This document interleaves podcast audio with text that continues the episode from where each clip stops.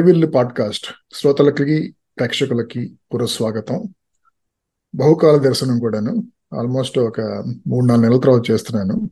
ఈ ఎపిసోడ్లో నా విశిష్ట అతిథి యశ్వంత్ ఆలూరు.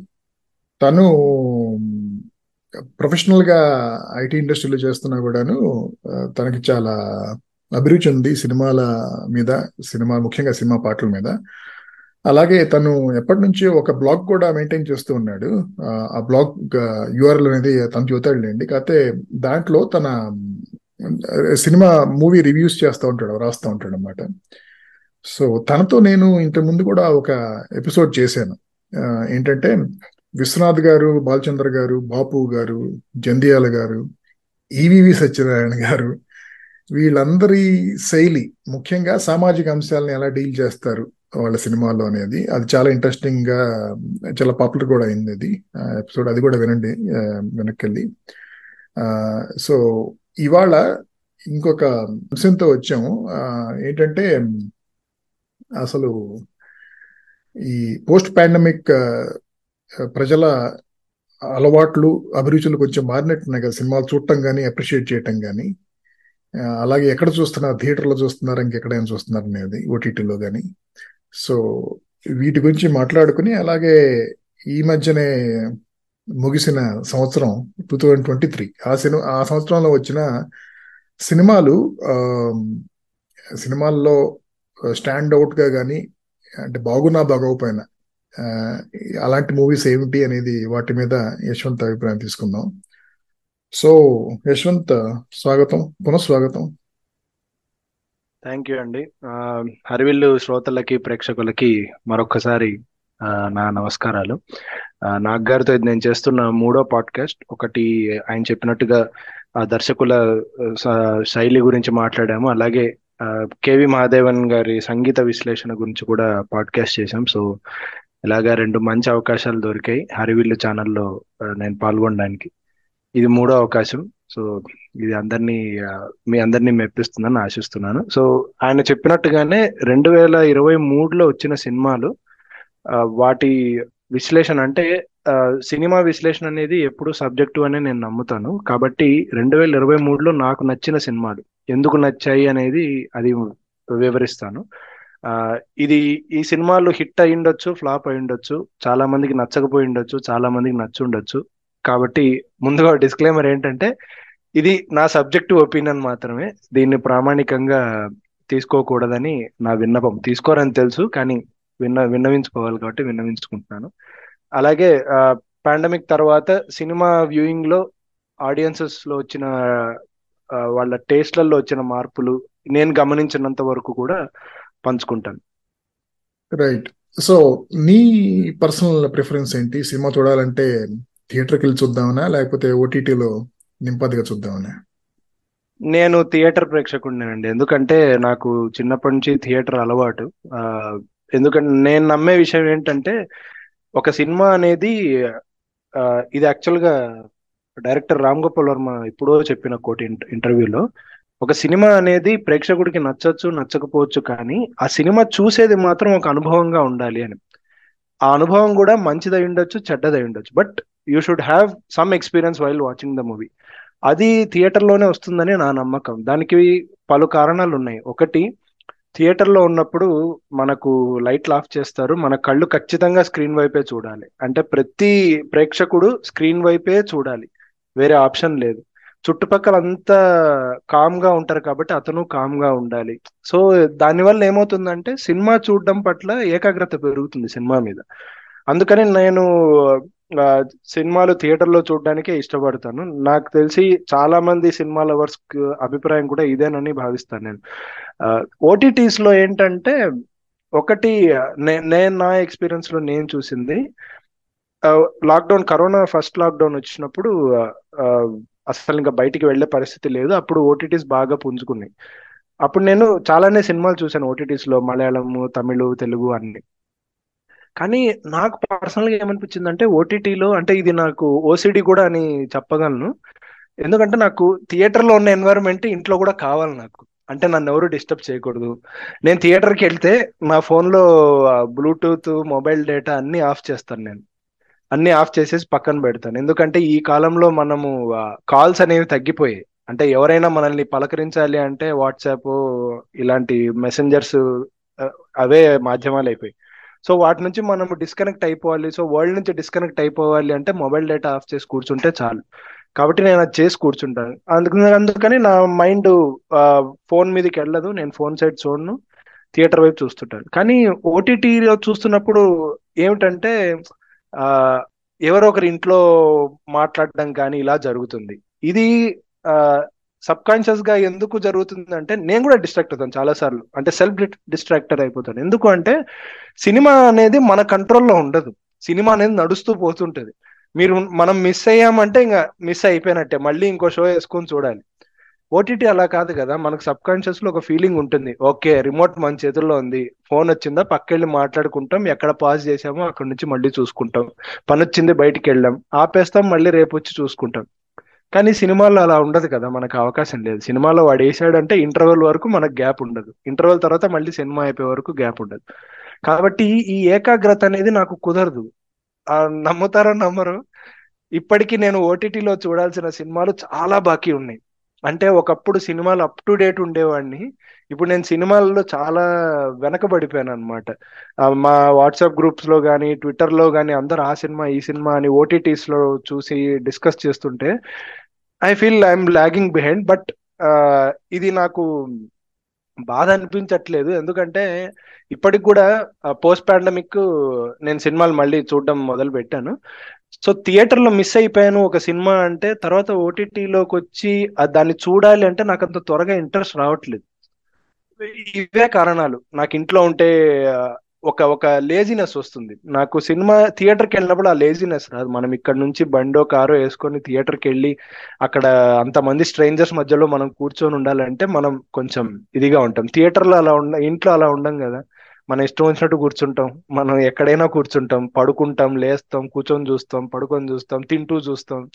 సో ఏకాగ్రత అనేది మిస్ అవుతుంది. అందుకే కానీ మెల్లమెల్లగా ఏదో చూసుకుంటూ వస్తున్నాను. అలా టైం దొరికినప్పుడు ఎవరు ఏ లేనప్పుడు ఇంట్లో అలా చూసుకుంటూ వస్తాను. So ultimately I want say that I'm a theatre audience so theatre viewing experience చాలా ఇమర్సివ్గా ఉంటుంది. అదంతా uh, మీరు చెప్పిన కారణాలని అదే అందరూ ఒప్పుకుంటారు. కానీ ఒకే ఒక డైన్ డౌన్ సైడ్ ఉంది కదా థియేటర్లో చూడటానికి. ఏంటంటే ఒకవేళ ఆ సినిమా కనుక బాగా లేకపోతే కనుక మొత్తం కూర్చొని చూడటం చూడాల్సి వస్తుంది లేకపోతే మధ్యలో వచ్చేయటం లేకపోతే వేరే వాళ్ళు నీతో కూడా వచ్చిన వాళ్ళు మేము కూర్చుంటాం అంటే వాళ్ళని కూడా మొత్తం తీసుకురావటం కానీ ఇదంతా ఉంటుంది. ఓటీటీలో చూస్తుంటే కనుక ఇబ్బంది ఉండదు కదా? అవును. కరెక్టే. కానీ ఇది కూడా డిపెండ్స్ ఆన్ ద పర్సన్ అండి ఎందుకంటే అందుకని అంటే నా ఉద్దేశం ఏంటంటే అందుకని నువ్వు సినిమా బాగుందో లేదో ముందు గ్రహించాకే రివ్యూ చదివి వెళ్తావా? లేకపోతే రివ్యూ అని కదలే అట్లీస్ట్ టాక్ విని వెళ్తావా? లేకపోతే లేదు లేదు. లేదు లేదు. నేను సినిమా నాకు చూడాలనిపిస్తే నేను వెళ్ళిపోతాను. నాకు మోస్ట్లీ నేను ట్రైలర్స్ చూస్తాను పాటలు వింటాను. అవి నాకు కీస్. లేదు అంటే సినిమా ట్రైలర్ నచ్చకపోయినా పాటలు నచ్చకపోయినా నాకు ఖాళీ ఉందంటే వెళ్ళిపోయిన సినిమాలు చాలా ఉన్నాయి. అసలు ట్రైలరు పాటలు చూడకుండా వినకుండా వెళ్ళిన సినిమాలు కూడా చాలా ఉన్నాయి. యాక్చువల్గా pre pandemic till two thousand twenty February వరకు నేను ఆల్మోస్ట్ ఎవ్రీ ఫ్రైడే ఈవినింగ్ నుంచి సండే ఈవినింగ్ వరకు ఏదో ఒక మల్టీప్లెక్స్లో దొరికేవాడిని హైదరాబాద్లో నాకు తెలిసిన వాళ్ళకి. అంటే అప్పుడు ఇంకా బ్లాగ్ కూడా రాసేవాడిని కాబట్టి అన్ని చూడాలి అప్ టు డేట్గా రాయాలి అన్న ఒక ఉత్సుకత దాని ముందు ఉంది. బట్ బట్ బ్లాగ్ వచ్చిన తర్వాత అది కొంత మల్టిపుల్ అయింది. ఓకే చూడాలి చూడాలి. చాలా సినిమాలు చూశాను. అసలు నేను ఒకసారి బుక్ మై షో నేను నేను మల్టీప్లెక్స్లోనే చూస్తాను. ది బిఫోర్ గోయింగ్ దేర్ నేను మల్టీప్లెక్స్లో చూడడానికి ఇష్టపడతాను. అఫ్ కోర్స్ సింగిల్ స్క్రీన్లో చూసే దగ్గర నుంచే పెరిగాను కానీ ఇప్పుడు నేను మల్టీప్లెక్స్లో అంటే నాకు ఉద్యోగం వచ్చిన తర్వాత నేను మల్టీప్లెక్స్ ప్రిఫర్ చేస్తున్నాను. ఎందుకంటే ఒకటి సినిమా కొద్దిగా కామ్ ఎన్వైరన్మెంట్లో చూడొచ్చు. అంటే ఫస్ట్లో నేను చెప్పినట్టుగా సినిమా చూడటం అనేది ఒక అనుభవం అయితే అనుభవం నేను కామ్గా ఏకాంతంగా అది నాతో నేను రమిస్తూ నాతో నేను సాగమిస్తూ అన్నట్టుగా అలాగా చూడాలి అన్నది నా ఒక అభిప్రాయం. అందుకని మల్టీప్లెక్స్ ప్రిఫర్ చేస్తాను. సో అలాగా బుక్ మై షోలు నేను ఒకసారి ఈమెయిల్స్ అన్ని వస్తే నేను దాన్ని అంతా జీమెయిల్లో ఒక ఫోల్డర్లో వేసుకుంటూ ఉంటాను టికెట్స్ అన్ని. యావరేజ్గా ఒక రెండు ప్రతి సినిమాకి రెండు టికెట్లు బుక్ చేశాను అనుకుంటే ఇప్పటిదాకా నేను దాని మీద ఒక లక్షన్నర పైన ఖర్చు పెట్టుంటాను. రఫ్ క్యాలిక్యులేషన్ ఓన్లీ టికెట్స్కి. సో అది సింగిల్ స్క్రీన్లో కూడా చూస్తాను. సో సింగిల్ స్క్రీన్లో కూడా కొన్ని ఫ్యాన్ షోస్ వెళ్ళాను. నేను బాహుబలి వన్ కానీ జనతా గ్యారేజ్ నాన్నకు ప్రేమతో బ్రహ్మదేవి ఇలాంటివి కొన్ని సింగిల్ వెళ్ళాను. అంటే అర్లీ మార్నింగ్ షోస్ వేస్తారు. రెండు తెల్లవారుజామున రెండింటికి నాలుగింటికి అలాగా. So coming back to this yeah సినిమాలు నాకు నచ్చని సినిమాలు కూడా చాలా చూశాను నేను. అంటే కొన్ని సినిమాలు ఎలా ఉంటాయంటే అసలు ఎందుకు వచ్చానరా దీనికి అని అనిపించే సినిమాలు బోల్డ్ చూశాను నేను. కాకపోతే ఇంకొక చిన్న ఇదేంటంటే అలా మధ్యలోంచి వెళ్ళిపోతే తర్వాత ఏం జరిగి ఉంటుంది అని ఒక చిన్న పురుగు ఉంటుంది. దాన్ని ఏదో తెలుసుకోవాలి. కొన్ని సినిమాలు ఎలా ఉంటాయంటే ఓకే తర్వాత ఏం జరుగుతుందో ఇప్పుడు కొన్ని కమర్షియల్ సినిమాలు ఉంటాయి. అంటే ఒక టెంప్లెట్లో తీసినవి. ఓకే పలానా సీన్కి మనకు బోర్ కొడుతుంటుంది సినిమా. తర్వాత ఏం జరుగుతుందో మనకు పర్ఫెక్ట్గా తెలిసిపోతుంది. కానీ అయినా కూడా అది చూడాలి అన్న ఒక చిన్న పురుగు ఉంటుంది అనమాట మనసులో. కాబట్టి దానివల్ల బయటికి వెళ్ళాలన్న థాట్ నాకు ఎప్పుడు రాలేదు. చాలా చూశాను. ఎగ్జాంపుల్ చెప్పాలంటే మను అని ఒక సినిమా వచ్చింది. ఒక ఇండిపెండెంట్ ఫిలిం అది టూ థౌజండ్ సెవెంటీన్ ఆర్ ఎయిటీన్లో సో అది మూడు గంటల పది నిమిషాలు ఉన్న సినిమా. మన బ్రహ్మానందం గారి అబ్బాయి హీరో చాందిని చౌదరి హీరోయిన్ అది ఒక అతను షార్ట్ ఫిలిం తీసి అతను తీసాడు. అసలు ఆ సినిమా ఎలా ఉందంటే లోపల కూర్చుంటే చాలా ఘోరంగా ఉందంటే ఘోరం అనే మాట వా- వాడుతాను క్షమించండి కానీ యూజువల్లీ సినిమా బాగాలేదు అంటే సింగిల్ స్క్రీన్లో మనకు క్యాట్ కాల్స్ అంటారు కదా cat calls on lower floors అని ఒక ఏదో సేయింగ్ ఉంటుంది ఇంగ్లీష్లో సో అవి మనం వింటాం. బట్ మల్టీప్లెక్స్లో కూడా నేను మొదటిసారి ఆ క్యాట్ కాల్స్ విన్నది ఆ సినిమా. అంటే హాహాకారాలు నిజంగా హా అన్న శబ్దాలు నేను విన్నాను అనమాట అరే ఏంట్రా ఇది అన్నది. బట్ స్టిల్ ఆ సినిమాలో నుంచి కూడా నేను బయటికి రాలేదు. ఎందుకంటే తర్వాత ఏం జరుగుతుందో తెలియదు ఒకవేళ ఇంకొక భయం ఏంటంటే ఒకవేళ ఇప్పటి వరకు మనకు నచ్చలేదు తర్వాత ఏమన్నా మంచి సీన్ ఉండుంటే అని ఒక ఇది ఉంటుంది. సో అలాగా థియేటర్ నుంచి ఎప్పుడు రాలేదు. బట్ నాకు తెలిసిన వాళ్ళు ఉన్నారు. చాలా మంది థియేటర్ మధ్యలో రకరకాల కారణాల వల్ల వచ్చేసిన వాళ్ళు సినిమా నచ్చక వచ్చేసిన వాళ్ళు పనుండి వచ్చేసిన వాళ్ళు. మా అన్న నా కజిన్స్తో కూడా నాకు ఎక్స్పీరియన్స్ అయింది. ఏదో ఒక సినిమాకి వెళ్ళాము ఆ అతనికి నచ్చలేదు. అతను సినిమాను తిట్టి తీసుకొచ్చినందుకు నన్ను తిట్టి అతను బయటికి వెళ్ళిపోయాడు సో ఇలాంటి ఎక్స్పీరియన్సెస్ జరిగాయి నాకు. ఇంకా కాకపోతే నేనేంటంటే అలా ఎవరన్నా తిట్టి పదండి వెళ్ళిపోదామని నాతో అన్నారు అనుకోండి నేను అంటాను సరే మీరు వెళ్ళండి నేను తర్వాత వస్తాను సినిమా ఏకొస్తాను అని చెప్పాను అనమాట సో అలా ఏ సినిమాని మిస్ అవ్వడం నాకు ఇష్టం ఉండదు. అది అంటే ఇప్పటిదాకా ఏ సినిమా కూడాను మధ్యలో లేసి ఇంకా ఇంకా తట్టుకోలేమురా బాబు అని చెప్పేసి. జరగలేదు అన్నమాట అట్లా జరగలేదు. ఎంత అట్టర్ ఫ్లాప్ సినిమా అయినా సరే ఇది ఉంటుంది. అండ్ నాకు ఇంకొక ఓసిడి కూడా ఉంటుంది. సెన్సార్ సర్టిఫికెట్ నుంచి శుభం వరకు సినిమా చూడడం కూడా నాకు ఒక అలవాటు. అది అది ఇప్పటికీ పోలేదు. నేను ఇప్పటికి కూడా సినిమా నాలుగింటికి అంటే నేను మూడు గంటల యాభై ఐదు నిమిషాలకి నేను స్క్రీన్ లోపల ఉంటాను. యాడ్స్ కూడా చూస్తాను. అది యాడ్స్ కూడా చూసి సెన్సార్ సర్టిఫికెట్ స్మోకింగ్ యాడ్లు అన్ని చూసి లాస్ట్లో శుభం పడే వరకు నేను ఉంటాను చాలా సార్లు సో ఎవరైనా అడిగితే కనుక నేరేట్ చేయడానికి అది సినిమాలో శ్రీలక్ష్మి టైప్లో శ్రీ లలిత. పిక్చర్స్ లవకుశ అని మొదలు పెడతారు ఇంకా. అంటే మొదలు పెట్టాలనుకుంటే చాలా మంది అన్నారు. కానీ అదొక అది బాగుంటుంది. I I love that. అంటే దానికి రీజన్స్ నేను చెప్పలేను. నాకు తెలీదు బేసిక్గా but I love I love doing that so చివర్లో ఇంకొక ప్రశ్న ఉంది నాది అది అడుగుతాను. ఈ లోపల మనం అసలు కోర్ టాపిక్లోకి వెళ్ళిపోదాం. టూ థౌజండ్ ట్వంటీ త్రీలో మీరు చూసిన సినిమాలు అన్నీ ఏకరువు పెట్టకుండా whatever you want to call out for for అంటే. బాగున్నవి కానీ బాగోకపోవచ్చు కానీ ఏదైనా సరే. అవి ఎందుకు మీకు బాగా గుర్తుండిపోతాయి అనేది. ఓకే షూర్ నేను కొన్ని లిస్ట్ చేసుకున్నాను. ఒక నాకు ఇరవై మూడు సినిమాల వరకు వచ్చాయి నేను మాట్లాడాలనుకున్నది బట్ టైంని బట్టి మనము దాన్ని చూసుకుందాం. ఈ ప్రేక్షకులకు ఒక గమనిక ఏంటంటే నేను మాట్లాడే సినిమాల్లో ఏ- ఎటువంటి క్రోనాలజీ లేదు. అండ్ అలాగే ఆర్డర్ ఆఫ్ ప్రిఫరెన్స్ అనేది ఏది లేదు. సో అదొకటి గమనించండి.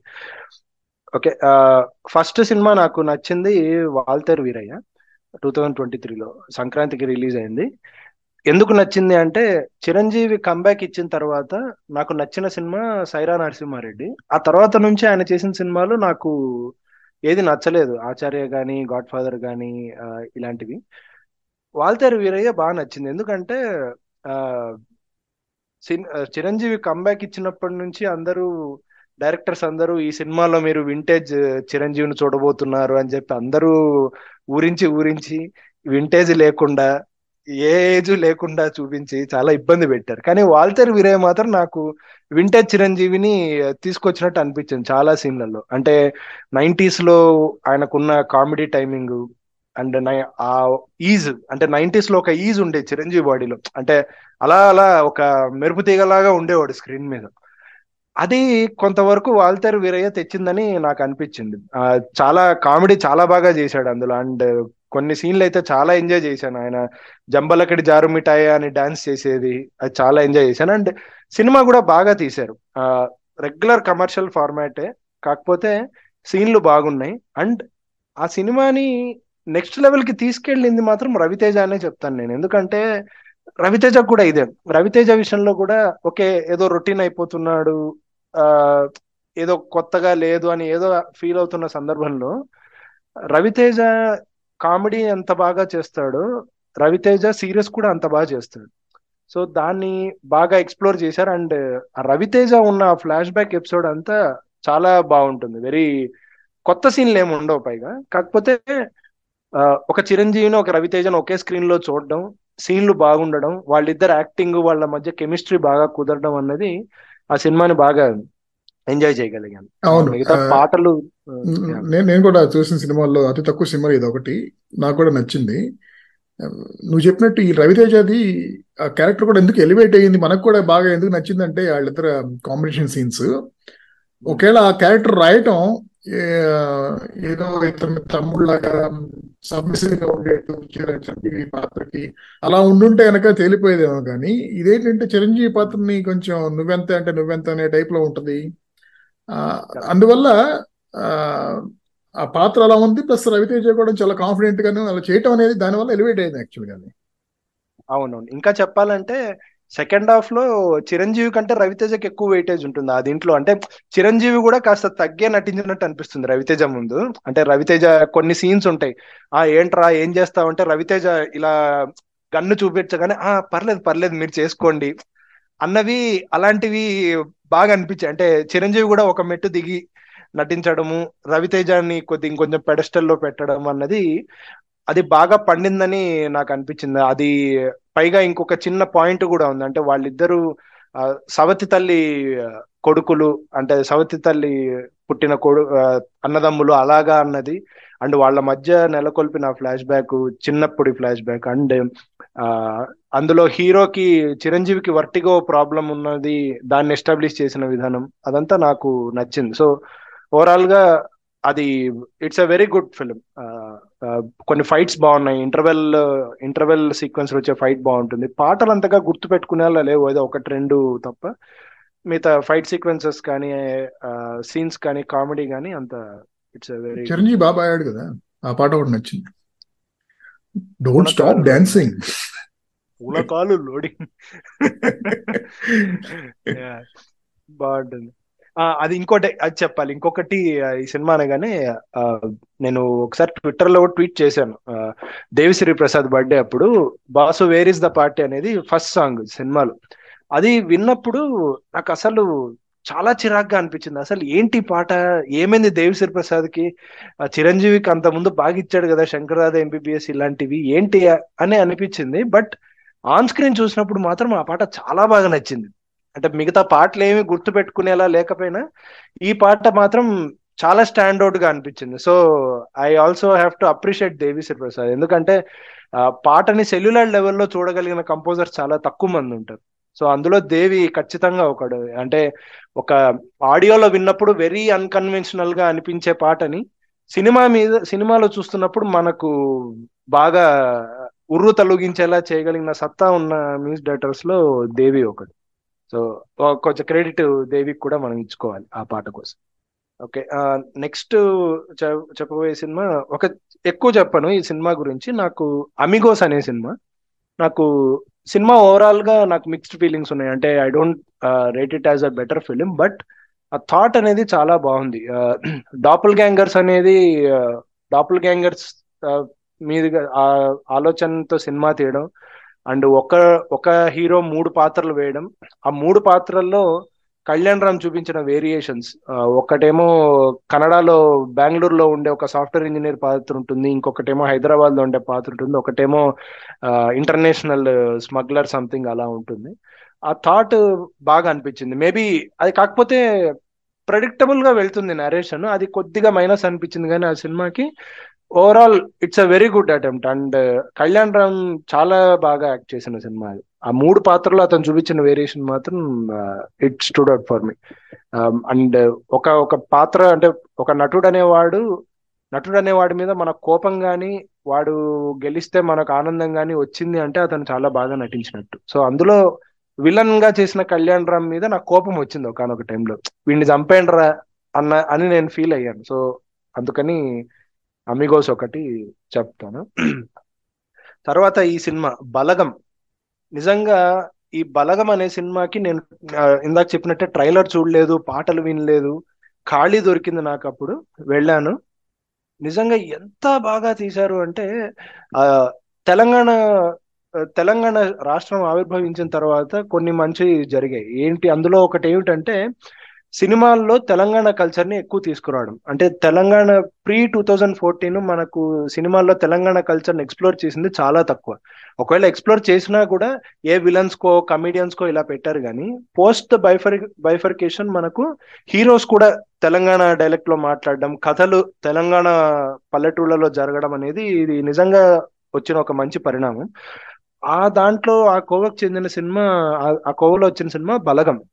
అంటే ఒక మామూలుగా సినిమా చూస్తున్నప్పుడు మనకు సినిమా చూస్తున్నాము అని ఒకటి తెలుస్తుంది. అంటే మనకి స్క్రీన్కి కథకి మధ్యలో ఒక కెమెరా ఉంది ఒక తెర ఉంది అని మనకు అనిపిస్తుంది. కానీ కొన్ని సినిమాలు ఎలా ఉంటాయంటే ఆ తెరల్ని ఆ కెమెరాని దాటేసి మనం స్క్రీన్ లోకే వెళ్ళిపోయిన ఇమర్సివ్ ఫీలింగ్ వస్తుంది. అలా వచ్చిన సినిమా నాకు ఈ బలగం. అంటే సినిమా చూస్తున్నంతసేపు ఆ పల్లెటూరులో నేను ఉన్నాను నేను తిరుగుతున్నాను కానీ నేనున్నట్టు అక్కడ పాత్రలకు తెలియదు. అంటే ఒక బిగ్ బాస్ కెమెరా లాగా. నేను ఉన్నట్టు వాళ్ళకి తెలియదు కానీ వాళ్ళు ఏం చేస్తున్నారు నాకు తెలుసు అన్నది. అండ్ జబర్దస్త్ ఇలాంటి వాటిల్లో చేసిన కమీడియన్ వేణు అనే అతను ఇంత బాగా అతను ఇంత గొప్ప రైటర్ ఉన్నాడని ఇంత గొప్ప దర్శకుడు ఉన్నాడని మాత్రం అసలు ఎక్స్పెక్ట్ చేయలేదు. It was really master masterstroke and నటించిన నటీనటులు ఆ పెద్ద ఆయన పాత్ర వేసిన ఆయన ప్రియదర్శి గాని మిగతా వాళ్ళు తండ్రి బాబాయ్ పాత్రలు వీళ్ళంతా వేసిన వాళ్ళు చాలా బాగా చేశారు. అండ్ అందులో ఒకటి ఆ మామూలుగా మిగతా బయట ప్రాంతాల వాళ్ళకి అంటే తెలంగాణ కల్చర్ పూర్తిగా తెలియని వాళ్ళకి కానీ కొన్ని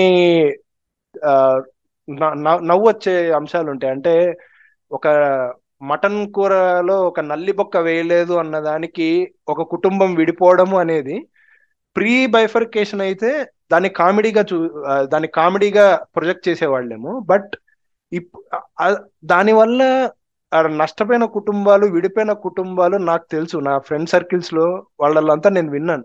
ఫస్ట్ విన్నప్పుడు నాకు అనిపించింది ఏంటి ఒక ఒక మటన్ ఒక నల్లి బొక్క వేయనందుకు ఇంత ఇంత కుటుంబాలు విడిపోవాల్సిన అవసరం ఉందా అని నేను చాలాసార్లు నివ్వెరపోయాను నవ్వుకున్నాను కూడా. I I truly apologize for that. కానీ తర్వాత తర్వాత నాకు తెలిసింది అంటే ఒక కల్చర్లో మనకు ఏది మనం ఒక ఆత్మగౌరవం అనేది మనం ఒక దేనైతే ఫీల్ అవుతామో food is a part of our culture every time all the time so ఆ ఫుడ్లో అంటే ఇంకొకరికి ఫుడ్ పెట్టడము ఇంకొకరి మర్యాద ఇవ్వడం కూడా మన ఆత్మగౌరవానికి సంబంధించిన విషయం. అందులో మనకు దెబ్బ తగిలినప్పుడు అది జరిగే దాని తర్వాత జరిగే పర్యవసనాలు మనకు చాలా హర్ట్ చేస్తాయి. దాన్ని ఆ దీన్ని అదే కోర్ ఆఫ్ ద స్టోరీగా పెట్టుకొని ఎక్కడా నవ్వు రాకుండా అంటే ఇది ఒక తెలంగాణలోనే కాదు రెండు రాష్ట్రాల్లోనూ బాగా ఆడిన సినిమా. బాగా ఆడింది అంటే ఆ సీ ఆ సీన్కి ఖచ్చితంగా ఎవరికి నవ్వు వచ్చుండదు అని నేను నమ్ముతున్నాను. అది చాలా బాగా తీసుకొచ్చారు. అంటే మామూలుగా కొన్ని క్యారెక్టర్స్ ఉంటాయి. మనకు ఇప్పుడు ఒక ఎగ్జాంపుల్ చెప్తాను. పా పాత సినిమా. ఇప్పుడు అరవింద సమేత నాకు కరెంట్లీ మైండ్లో ఉన్నది. అరవింద సమేతలో నాగబాబు క్యారెక్టర్ జస్ట్ పది నిమిషాలు ఉంటుంది సినిమా. స్టార్టింగ్లో పదే హార్డ్లీ టెన్ మినిట్స్ అంతకంటే కూడా ఉండదు. తర్వాత ఎక్కడో ఫ్లాష్ బ్యాక్లో కనిపిస్తాడు. కానీ ఆ తర్వాత చనిపోతుంది పాత్ర. ఆ పాత్ర చనిపోయినా కూడా మనము సినిమా అంతా ఆ పాత్ర మనతో ట్రావెల్ అవుతుంటుంది. అంటే we feel the presence of that character though it is not alive అలాంటిది బలగంలో కూడా జరిగింది. ఇప్పుడు ఆ ముసలాయన చనిపోయాడు అంటే ఆ ముసలాయన ఏముండడు. ఆ ముసలాయన ఎస్టాబ్లిష్ చేసేది కూడా ఏముండదు. పొద్దున్నే లేస్తాడు వాళ్ళతో వీళ్ళతో మాట్లాడతాడు పొలానికి వెళ్తాడు వచ్చేస్తాడు. అతను చనిపోతాడు. అతను చనిపోయాడు అన్న దాని చుట్టూ ఇప్పుడు ఇంట్లో పెద్ద ఆయన పోయాడు. ఏ ఆచారాలు ఉన్నాయి? మనం ఏమి కార్యాలు చేయాలి? ఒక కాకి వచ్చి పిండం ముట్టితేనే ఆయన ఆత్మకు శాంతి. ఇలాంటి వాటినంతా ఎంత హృదయంగా ఎస్టాబ్లిష్ చేశారంటే నిజంగా నాకు ఇంకొకటి ఉంది. నాకు నేను సినిమాల్లో ఏడుస్తాను. అవి నాకు సినిమాలో నాకు ఎమోషనల్ సీన్స్ వచ్చిందంటే నేను ఏడ్చేస్తాను. అండ్ నేను ఎంత ఆ ఏడుపు అనేది మామూలుగా ఒకటి ఉంటుంది. నవ్వినా ఏడ్చినా కన్నీళ్ళే వస్తాయి అని ఆత్రేయ గారు అన్నారు కదా. దీనికి కాకుండా మూడో కోణం ఒకటి ఉంటుంది. అంటే నవ్వు కాదు ఏడుపు కాదు. అదొక అదొక స్థితి. దానికి పేరేం పెట్టాలో తెలియదు కానీ ఆ? స్థితిలో కూడా తాదాత్మ్యం కూడా కాదు. తాదాత్మ్యం కమ్స్ విత్ కైండ్ ఆఫ్ భక్తి అది. కానీ ఇది ఏదో ఒక స్టేట్ ఉంటుంది. ఆ స్టేట్లో కూడా మనకు వచ్చే కన్నీరు ఈ కన్నీరు చాలా గుండె బరువును దించే కన్నీరు. అది నాకు సినిమాల్లో ప్రతిసారి దొరుకుతుంది. అందుకే నాకు ఆ, సినిమాలో ఈ హ్యూమన్ ఎమోషన్స్ ఉన్న సినిమాలు నాకు చాలా ప్రిఫర్ చేస్తాను. ఎందుకంటే హ్యూమన్ ఎమోషన్స్ ఉన్న సినిమాల్లో ఇటువంటి సీన్లు ఉండడం అలా ఏడ్చి కన్నీళ్ళు తుడుచుకుంటూ బయటికి వెళ్తే ఖచ్చితంగా సినిమా హిట్ ఇది సినిమా సూత్రం కూడా. ఎందుకంటే ప్రేక్షకుడు కళ్ళ నీళ్ళు తుడుచుకుంటూ సినిమా నుంచి బయటికి వెళ్ళాడు అంటే ఆ సినిమా వాడికి ఖచ్చితంగా గుర్తుండిపోతుంది. ఎందుకంటే మనల్ని ఏడిపించే వాళ్ళే మనకి ఎప్పుడు గుర్తుంటారు లైఫ్లో సింపుల్ ఫండ్. సో అలాగా చాలా కళ్ళ నీళ్ళు పెట్టుకొని నేను బయటకు వచ్చాను ఆ సినిమా నుంచి. అంత బాగా ఒక పాత్ర లేకపోయినా ఆ పాత్ర కోసం మనము రూట్ అయ్యేలాగా ఆ, సినిమాలో మళ్ళీ విలన్స్ ఎవరు ఉండరు. అది చాలా గొప్ప విషయం అలా రాయడం. అంటే ఏ సినిమాలోనూ మనకి ఏ పాత్రను తక్కువగా చూడాలనిపించదు. వీడు చెడ్డవాడని ఏ ఏ పాత్ర పట్ల అనిపించదు. పరిస్థితులు ఆ పరిస్థితులు అన్నది కూడా మనకు తెలియదు పై పరిస్థితులే కారణమని మనకి ఇప్పుడు ఆలోచిస్తే తెలుస్తుంది సినిమా చూసిన తర్వాత. కానీ సినిమా చూసేంత వరకు లేదు ఏదో జరగాలి ఏం జరుగుతుంది మంచి జరగాలి అన్నది చాలా న్యాచురల్గా తీసుకొచ్చారు. ఒకే ఒక డ్రామాటిక్ మూమెంట్ నేను ఫీల్ అయింది ఏంటంటే ఒకటేదో పాట ఉంటుంది పొట్టి పిల్ల పొట్టి పిల్ల అని. సో అంటే హీరో హీరోయిన్ని స్టాకింగ్ చేస్తూ ఇంప్రెస్ చేస్తూ చేసి అది అదొక్కటే సినిమాటిక్ లిబర్టీ లాగా అనిపించింది కానీ మిగతా అదంతా కంప్లీట్గా ఒక పల్లెటూరులో నేనుండి ఆ కథ చూస్తున్నట్టుగానే అనిపించింది. So it is very well made and I rate it as one of the best films of two thousand twenty three. అసలు రిలీజ్ అయిన వాటిల్లోనే one of the best films. Really చాలా చాలా అప్రిషియేట్ చేయాలి ప్రొడ్యూసర్స్ని డైరెక్టర్ని యాక్టర్స్ని అందరిని డెఫినెట్లీ నేను చూశాను ఓటీటీలో చూశాను. నేను చూసిన అతి తక్కువ సినిమా ఇది కూడా ఒకటి. ఓకే. నెక్స్ట్ రంగమార్తాండ ఒకటి. రంగమార్తాండ ముందుగా శ్రోతలకు ఇంకో విన్నపం నేను రంగమార్తాండ ఒరిజినల్ చూడలేదు నట సామ్రాట్ రంగమార్తాండ తీయబోతున్నారని తెలిసి అది చూడడానికి అందుబాటులో ఉన్నా కూడా చూడలేదు. రంగమార్తాండ చూసిన తర్వాత కూడా ఇప్పటికీ నట సామ్రాట్ చూడలేదు. కారణం చెప్తాను. ఒకటి ఒక ఆర్టిస్ట్ అనేవాడు ఎప్పటికప్పుడు తనను తాను కొత్తగా ఎక్స్ప్లోర్ చేసుకుంటూ వెళ్ళాలి. So Rangamarthanda is one of such films for Krishna Vamsi. Krishna Vamsi గురించి ట్విట్టర్లో చాలామంది మురారిని కోట్ చేసో లేక రాఖీని కోట్ చేసో ఖడ్గంని కోట్ చేసో గులాబీ సింధూరం వీటినంతా కోట్ చేసో sir KV sir you should be back you should be back అని అంటుంటారు. బట్ నాకు I didn't feel KV is back but I felt KV is born again with Rangamarthanda ఎందుకు అంటే సాధారణంగా కృష్ణవంశీ సినిమాలు ఎలా ఉంటాయంటే క్యారెక్టర్స్లో స్ట్రైట్ టు ద పాయింట్ ఉంటాయి క్యారెక్టర్ టేక్ ఎనీ ఫిలిం అంటే అతని క్యారెక్టర్కి ఒక మోటో ఉంటుంది. ఈ ఇలా లైన్లో వెళ్తుంటుంది క్యారెక్టర్ మోటో చేంజ్ అవ్వచ్చు మధ్యలో. మోటార్ చేయబడి సపోజ్ ఇలా వెళ్ళింది అనుకోండి మళ్ళీ అక్కడ నుంచి ఒక స్ట్రైట్ లైన్ ఉంటుంది ఎండ్ వరకు. ఇప్పుడు ఫర్ ఎగ్జాంపుల్ సింధూరం తీసుకుందాం. బ్రహ్మాజీ క్యారెక్టర్ ఫస్ట్ పోలీస్ అవ్వాలనుకొని ఇలా ట్రావెల్ చేస్తుంటుంది. అనుకోని పరిస్థితుల్లో నక్సలైట్ అవుతాడు. మళ్ళీ అలాగే ట్రావెల్ చేస్తుంది. మా అంటే స్ట్రైట్ లైన్ డీవియేషన్ మళ్ళీ straight line. So layered characters అనేవి ఉండవు కృష్ణవంశీ సినిమాలు. ఏ సినిమా అయినా తీసుకోండి. ఖడ్గంలో రవితేజ పాత్రను తీసుకోండి శ్రీకాంత్ పాత్రను తీసుకోండి. వాళ్ళకి ఏం ఒకటే ఉంటుంది. ఇప్పుడు మహాత్మాలో శ్రీకాంత్ పాత్ర ఉంటుంది. అతను ఏం మారుతుంది మధ్యలో? కాకపోతే ఏం మారిన తర్వాత మళ్ళీ డీవియేషన్ ఉండేది. ఇంకా దానికోసమే ఫైట్ చేస్తాడు. అంటే స్టార్టింగ్లో వైలెన్స్ నమ్ముకున్న అతను మళ్ళీ గాంధీగిరిని నమ్ముకున్నాక గాంధీగిరిలోనే ఉంటాడు. మళ్ళీ he he want revert himself. కానీ రంగమార్తాండ ఎలాగంటే క్యారెక్టర్ ట్రావెల్ అవుతున్నప్పుడే మల్టిపుల్ లేయర్స్ ఉన్న క్యారెక్టర్స్ నాకు ఫస్ట్ టైం కృష్ణవంశీ సినిమాలో కనిపించింది. అంటే ప్రకాష్ రాజ్ అనే వ్యక్తి ఒక పక్క నట సామ్రాట్ చాలా ఏదో సాధించాడు జీవితంలో పెద్ద డ్రామా ఆర్టిస్ట్ అన్న అంటూ ఎక్స్ప్లోర్ చేస్తూనే ఎక్స్ప్లెయిన్ చేస్తూనే అతనిలోని ఒక చిన్న చిన్న లోపాలని కూడా ఎక్స్ప్లోర్ చేయడం. సేమ్ బ్రహ్మానందం పాత్ర కూడా అలాగే. అండ్ స్నేహంకి సంబంధించినంత వరకు మనకు కొన్ని సినిమాలు ల్యాండ్ మార్క్గా ఉన్నాయి. అంటే ఒక శంకరాభరణం సోమయాజులు అల్లు రామలింగయ్య సాగర సంగమం కమలాసను శరత్ బాబు తర్వాత కాలంలో ఇంకా చాలా ఉన్నాయి. అర్జున్ రెడ్డిలో విజయ్ దేవరకొండ రాహుల్ రామకృష్ణ. అలాగా ఒక స్నేహానికి మళ్ళా ఒక ప్రతీకలాగా ఉండే ఒక జంట ప్రకాష్ రాజు బ్రహ్మానందం. అండ్ బ్రహ్మానందంని ఎప్పుడు చూసినా లైవ్లో చూసినా కూడా మనకు నవ్వు వస్తుంది. బ్రహ్మానందం నార్మల్గా స్టేజ్ ఎక్కేటప్పుడు ఆడియో ఫంక్షన్లో మాట్లాడినా కూడా. కానీ బ్రహ్మానందం మీద రంగమార్తాండలు ఎక్కడ నవ్వురాదు. బ్రహ్మానందం నవ్వినా కూడా నవ్వురాదు మనకు రంగమార్తాండలు. సో అలాగా పాత్రను మలచడం కృష్ణవంశీ గొప్పతనం అయితే ఆ పాత్రను అలాగా చేయడం బ్రహ్మానందం గొప్పతనం. And after a long time Prakash Raj Waltair Veerayya చూసినప్పుడే నేను రాశాను ట్విట్టర్లో ప్రకాష్ రాజుకి ఎవరో కొత్త క్యారెక్టర్లు రాయాలి అతను మోనోటనస్ అయిపోయాడు అని. రంగమార్తాండ ఆ డెట్ని తీర్చింది చాలా వరకు. అంటే ప్రకాష్ రాజు ఆయన లౌడ్ గానే యాక్ట్ చేశాడు ఆయన సటిల్గా ఏమి యాక్ట్ చేయలేదు. But he didn't feel monotonous. అంటే కొత్తగా చేశాడు ప్రకాష్ రాజ్ అన్నది. ఒక పర్టికులర్ సీన్ ఉంటుంది. హాస్పిటల్లో వాళ్ళిద్దరూ ఆ, వాళ్ళ పురా పూర్వ నాటకాలనంతా రిమెంబర్ చేసుకుంటూ ప్రకాష్ రాజు దుర్యోధనుడు ఇతను ఇతను బ్రహ్మానందం కర్ణుడు కర్ణుడు.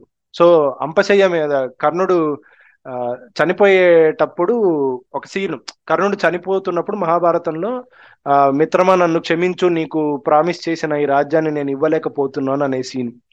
అది హాస్పిటల్లో వాళ్ళిద్దరి మధ్య ఎనాక్ట్ చేస్తూ దాన్ని స్టోరీలోకి ఇన్కార్పొరేట్ చేసి అక్కడ ప్రకాష్ రాజ్ దుర్యోధనుడు ఈయన కర్ణుడు నాకు ముక్తిని ప్రసాదించు అని ఆ చేసిన scene very very extraordinarily return extraordinary extraordinarily shot extraordinarily acted and ఇంకొక అడిషన్ ఇళయరాజా మ్యూజిక్ కృష్ణవంశీ ఒక మాట అన్నారు ప్రమోషన్స్లో రంగమాడతాడు ప్రమోషన్స్లో. ఇళయరాజాకి ఎక్కడ మ్యూజిక్ ఇవ్వాలో అనే దానికన్నా ఎక్కడ మ్యూజిక్ ఇవ్వకూడదో తెలుసు. అదే that made him great music director అని. అంటే ఈ ఈ మధ్య కాలంలో నాకు సినిమాల మీద ఉన్న కంప్లైంట్ ఏమిటి అంటే ఒక్క క్షణం ఖాళీ లేకుండా చాలా సినిమాల్లో బ్యాక్గ్రౌండ్ స్కోర్ వినిపిస్తూనే ఉంటుంది. నేను రీసెంట్గా ట్విట్టర్లో ఒక థ్రెడ్ రాశాను. ఎవరో శత్రువు సినిమాలో కోర్ట్ సీన్ కోట్ చేస్తే two and half minute scene two and half minute సీన్లో మనకు బ్యాక్గ్రౌండ్ స్కోర్ వినిపించే టైం నేను లెక్కేస్తే hardly five to five to ten seconds మధ్యలో. అది కూడా బ్యాక్గ్రౌండ్ స్కోర్ అంటే మ్యూజిక్ ఉంటుంది. జస్ట్ సౌండ్ ఎఫెక్ట్స్ ఉంటాయి. But still two and half minute సీన్ని only actors క్యాపబిలిటీని నమ్ముకొని రచయిత మాటల్ని నమ్ముకొని కెమెరామెన్ యాంగిల్స్ నమ్ముకొని డైరెక్షన్ నమ్ముకొని సైలెన్స్ను వాడుకోవడం అనేది చాలా ఈ మధ్య మిస్ అవుతున్న ఎలిమెంట్ థ్యాంక్ఫుల్లీ ట్రిపుల్ ఆర్లో రాజమౌళి కీరవాణి సైలెన్స్ మీద పనిచేశారు. చా- మీరు గమనిస్తే ట్రిపుల్ ఆర్లో చాలా సీన్లు సైలెంట్గా ఉంటాయి. బ్యాక్గ్రౌండ్ ఉండదు. అది ఒకటి. బాహుబలి చూసారంటే బాహుబలిలో సైలెన్స్ తక్కువ ఉంటుంది బ్యాక్ మ్యూజిక్ ఎక్కువ ఉంటుంది. కానీ ట్రిపుల్ ఆర్లో వాళ్ళు దాన్ని మార్చుకున్నారు. వాళ్ళ ట్రెండ్ని వాళ్ళే వాళ్ళే మార్చుకున్నారు. అలాగా రంగమార్తాండ కూడా. చాలా చోట్ల మనకు బ్యాక్గ్రౌండ్ స్కోర్ ఎక్కడ రావాలో అక్కడే వస్తుంది. కాబట్టి మనకు మైండ్ అనేది కంప్లీట్గా యాక్టర్స్ మీదకే వెళ్ళిపోయి వాళ్ళ మధ్యన ఉన్న ఎమోషన్స్ మనకు బాగా పండుతాయి. And special mention about dialogues ఆ డైలాగ్స్ రాసిన ఆయన విజయ్ కుమార్ భల్లా అనుకుంటాను ఆయన పేరు. ఆయన ఎంత బాగా రాశారంటే రంగమార్తాండకు నిజంగా అంటే very tightly coupled with the screenplay and of course we have another great great great addition to Rangamarthanda was Seetharam Sastry. ఆయన రంగమార్తాండ ఆత్మగీతం అని ఒక ఆరు భాగాలుగా వచ్చే స్నిప్పెట్స్ లాగా వచ్చే ఒక పాట ఉంటుంది. అది అంటే స్క్రీన్ ప్లే ఇలా సీన్లు స్క్రీన్ ప్లే అలా వెళ్తున్నప్పుడు దానికి ప్యారలల్ స్క్రీన్ ప్లే పాటలో నడుస్తుంటుంది. అంటే నేను ఇందాక లేయర్స్ అని చెప్పాను కదా. ప్రకాష్ రాజు పాత్ర మనకు కనిపించేది ఒక లేయరు అంటే అతను బయట ఆ పాత్ర కోణంలో చూస్తే అతను సమాజంలో బిహేవ్ చేసేది ఒక లేయరు అతని ఆత్మ ఇంకో లేయర్ అంటే లోపల అతను ఏం ఫీల్ అవుతున్నాడు అనేది ఒక లేయర్ సో ఈ లేయర్ని కృష్ణవంశి హ్యాండిల్ చేస్తే ఈ లేయర్ని సీతారాం శాస్త్రి హ్యాండిల్ చేశారు. So this is a wonderful chemistry between Krishna Vamsi and Sitaram Sastry from the beginning Sindhooram time నుంచి గులాబీ టైం నుంచి ఇది నడుస్తుంది వాళ్ళ మధ్య. అండ్ అది మళ్ళీ పర్ఫెక్ట్గా వర్కౌట్ అయిన సినిమా. చాలా బాగుంది. అండ్ నాకు క్లైమాక్స్తో ఇష్యూస్ ఉన్నాయి. సో క్లైమాక్స్ ఒక అంటే బాగా పేరు సంపాదించిన ఆర్టిస్టు ఒక్కోసారి వాళ్ళ లెగసీలే వాళ్ళకు బరువు అయిపోతాయి. పాలో కోయల్లోది ఒక కోట్ ఉంటుంది. A celebrity is a person who strives hard to make his face recognisable to the public and then wears a black goggles to hide from the public అని అందు ఒక కోట్ ఉంటుంది.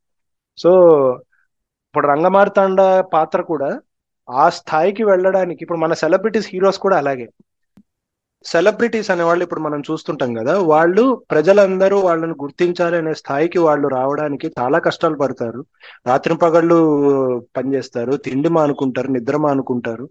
కానీ ప్రజలు గుర్తించే స్థాయి వచ్చినప్పుడు మాత్రం వాళ్ళు తమను తాము దాచుకొని తిరుగుతూ ఉంటారు. అంటే వాళ్ళు బయటికి బయట రోడ్ల మీద తిరగలేరు షాపింగ్ మాల్స్కి రాలేరు సినిమా థియేటర్లకు రాలేరు. వెకేషన్ కావాలంటే అబ్రాడ్ వెళ్ళాలి కానీ మన రాష్ట్రంలో మన దేశంలో తిరగలేరు. సో ఇలాంటి స్థితి వచ్చినప్పుడు అంటే మనం ఏదైతే కోరుకున్నామో ఆ స్థాయికి మనం వచ్చినప్పుడు అదే మన ఏం అనుకున్నప్పుడు కొన్నిసార్లు మన ఏం తీరిపోతే కూడా జీవితంలో అంత పస ఉండదు. అంటే జీవితంలో ఏదో కోల్పోయాం. అంటే ఎంతో సాధించినా కూడా ఆ సాధించిన దాని వల్ల ఏదో కోల్పోతాము అన్నది ఒక ఫీలింగ్ ఒక ఆర్టిస్ట్ కానీ ఒక కష్టపడి పైకి వచ్చిన ఎవరికైనా సరే. జీవిత చివరంచుల్లో అనుకోండి లేక ఎప్పుడైనా అనుకోండి. దాన్ని రంగమారి తండ చాలా బాగా ఎస్టాబ్లిష్ చేసింది. అంటే ఇప్పుడు ఒక ఒక సీన్లో ఫస్ట్ సీన్లోనే ఎస్టాబ్లిష్ చేస్తాడు. ఆ పాత్ర పేరు రాఘవరావు. ఈ జనాలు ఈ ఈ సోకాల్డ్ లెగసీ ఎంత బరువు అయిపోతుంది అంటే మనల్ని పిలిచినా కూడా మనం పలకలేనంత వెనక నుంచి ఒకడు పిలుస్తున్నా కూడా రాఘవరావు రాఘవరావు గారు మీరేనా మీరేనా అంటే కూడా పలకనంతగా ఒక బరువు అయిపోతుంది సో ఆ బరువు ఎలా అవుతుంది అన్నది సీతారాం శాస్త్రి గారు చాలా బాగా ఎక్స్ప్లోర్ చేశారు. ఆయన ఆయన ఆయన పాటలో. అది ఉంటుంది అనమాట నీకు తెలిసే సత్యం అయినా మరుపే నిత్యం అని అంటారు. అద మైమరపించే మైకాన్ని ఎప్పుడు వదిలేశావు? అద్దంలో నీ రూపం నువ్వు ఎప్పుడు చూసావు అంటే ఎప్పుడు నువ్వు మేకప్ చేసుకుంటూ ఉంటావు? అంటే అద్దంలో ఇలా చూసుకున్నాడు అంటే ఆర్టిస్ట్ మేకప్ వేసుకొని ఇలా ఇలా చూసుకుంటూ ఉంటాడు. కానీ నీ అసలు రూపాన్ని నువ్వు ఎప్పుడన్నా చూసుకున్నావా? మేకప్ లేకుండా. నీ రూపాన్ని నువ్వు చూసుకుంటే నువ్వు ఏమనిపిస్తుంది నీకు? అన్నది. సో పై లేయర్ లోనేమో ఆ అమ్మా నాన్నల్ని నెగ్లెక్ట్ చేసిన పిల్లలని వాళ్ళ ఆస్తులు తీసుకుంటారు వాళ్ళకి ఏమీ చేయరు అన్న లేయర్లో నడుపుతూ కింద లేయరు అతని ఆత్మఘోష దాన్ని ఎక్స్ప్లోర్ చేస్తూ ఉండడం. అండ్ ఇది వెరీ పర్ఫెక్ట్గా చేసుకుంటూ వెళ్ళి ఫైనల్గా నాకు నచ్చనిది ఏంటంటే ఒక ఆర్టిస్ట్ జీవితం ఒక రినైజెన్స్ స్టేజ్లో ఉన్నప్పుడు ఎలా ఉంటుందని చూపించాలని మొదలు పెట్టిన సినిమా ఫైనల్ వచ్చేసరికి సినిమా ఎండ్ అయ్యేసరికి అమ్మా నాన్నల్ని బాగా చూసుకోండి అని పిల్లలకు ఏదో నీతి బోధ చేస్తూ ఎండ్ అవుతుంది. అక్కడ నా పల్స్ డ్రాప్ అయింది రంగమార్తాండలో ఎందుకంటే అంత బాగా తీసుకెళ్ళి ఈ అమ్మా నాన్నల్ని తక్కువ చేయకండి ఇది ఇప్పటి వరకు డీల్ చేయని పాయింట్ కాదు తెలుగు సినిమా. ఎన్ని సినిమాలు లేవు మనకు కలికాలం గాని ఏప్రిల్ ఒకటి విడుదల గాని సారీ అమ్మ ఒకటో తారీఖు గాని ఇలా బోల్డ్ ఉన్నాయి.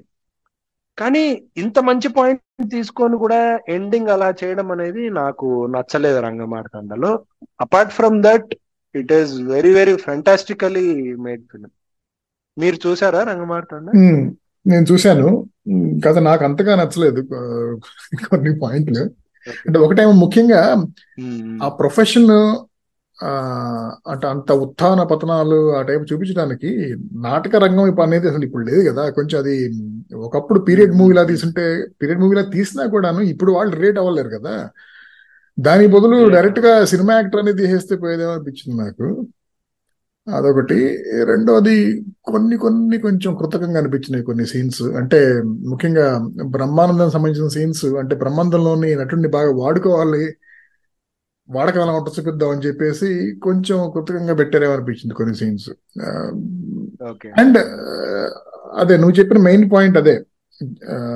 నువ్వు చెప్పిన పాయింటే ఆ కోర్ పాయింట్ నే కోర్ పాయింట్ నుంచి డివేట్ కాకుండా ఏది ఒక బాగా ఎత్తులు చూసిన వ్యక్తి how he'll not be able to adjust to the new lows అనేది కానీ అలాగే లైఫ్లో వచ్చే చేంజెస్ వయసుతో వచ్చే చేంజెస్ ద్వారా అంటే పిల్లలు పెద్దయి వాళ్ళు మనతో ఎలా డీల్ చేస్తారు?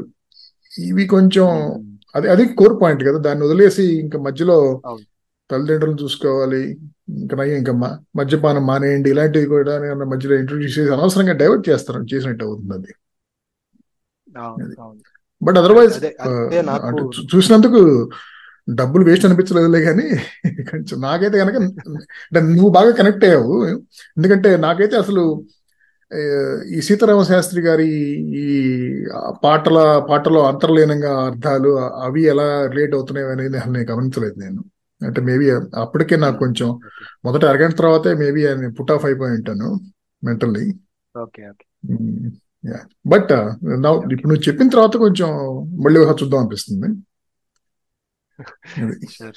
So next cinema Ponniyin Selvan two. So Ponniyin Selvan one కూడా నాకు చాలా నచ్చింది. పొన్నియిన్ సెల్వన్ టూ కూడా నాకు బాగా నచ్చింది. అంటే Mani Ratnam besides being a great director he's a very great writer అది కోర్స్ స్టోరీ అనేది నావల్ నుంచి తీసుకున్నదైనా కూడా ఐదు పాటల పుస్తకాన్ని రెండు పాటల సినిమాగా తీయాలి అంటే చాలా కష్టమైన విషయం.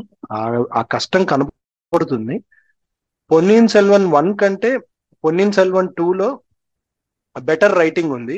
Especially Aditya కరికాలుడు played by Vikram and Nandini played by Aishwarya Rai ఈ రెండు పాత్రలకి రినైసెన్స్ వాళ్ళ వాటికి ఎండ్ ఇచ్చిన తీరు మాత్రం it is really master class writing అది. ఆ చివర్లో దాన్ని షూట్ చేసిన విధానం కూడా. అండ్ uh, నాకు మణిరత్నంలో నాకు నచ్చింది ఏంటంటే he still experiments with film అంటే ఒక స్థాయి వచ్చింది మనం ఏం తీసినా చూస్తారు అన్న ఆడియన్స్ టేక్ అలా ఆ చట్టంలో ఇరుక్కోకుండా ఇంకా కెమెరా యాంగిల్స్తో ఈ కెమెరా యాంగిల్ ఇలా పెడితే ఎలా ఉంటుంది అన్న ఇది కానీ మ్యూజిక్ కానీ కొన్ని డిసప్పాయింట్మెంట్స్ ఉన్నాయి పిఎస్ టూలో. పిఎస్ వన్తో పోలిస్తే పిఎస్ టూలో కొన్ని డిసప్పాయింట్మెంట్స్ ఉన్నాయి. నాకు ఏమిటంటే ఒకటి పిఎస్ వన్లో ఎందుకు చేశారో తెలీదు. PS one PS two of course they are rooted Indian rooted stories Chola సామ్రాజ్యం కథ. కానీ PS one music completely sounds foreign music అది వాంటెడ్లీనే చేశారు ఎందుకు చేశారో తెలీదు. But it is a very good music అంటే మనకు ఇండోనేషియన్ ఆర్టిస్ట్ చేత పాటలు సౌండ్స్ మ్యూజిక్ అంతా చేయడం. ఫస్ట్ పార్ట్లో అలా చేశారు. Second part is completely Indian based music ఒక క్లాసికల్ మ్యూజిక్ ఇప్పుడు వీర రాజ వీర అనే పాట completely composed in Darbari Kannada రాగం. అది మన హిందుస్థానీ కర్ణాటక వాట్ ఎవర్ మన ఇండియన్ మ్యూజిక్ అనుకోండి. సో అలా క్లాసికల్ మ్యూజిక్ వచ్చారు. ఎందుకు వచ్చారనేది తెలియదు బట్ మణిరత్నంలో నాకు ఈ సినిమాలో డిసప్పాయింట్మెంట్ ఏంటంటే for the first time Mani Ratnam సినిమాలో పాట పాట వస్తు పాటలకి ప్లేస్మెంట్ లేదు. ఎక్కడో ఇరికిచ్చారు. ఏడు పాటలు చేయించుకున్నాం ఏఆర్ రెహమాన్ చేత ఎక్కడో చోట పెట్టాలి అన్న దీంతో పాటలు ఇరికించుకుంటూ వెళ్ళారు. కాకపోతే మణిరత్నం సినిమాలో ఎప్పుడు జరగంది ఈ సినిమాలో జరిగింది ఏంటంటే పాట వస్తున్నప్పుడు ఆ పాటలో ఉన్న లైన్కి కనిపించే దృశ్యానికి కంప్లీట్గా సంబంధం లేకపోవడం. స్టార్టింగ్లో ఆదిత్య కరికాలుడు నందిని పాత్రల వాళ్ళ చైల్డ్హుడ్ ఎపిసోడ్ అంటే వాళ్ళు where they are close to each other. అది చూపించేటప్పుడు వచ్చే పాట సాడ్.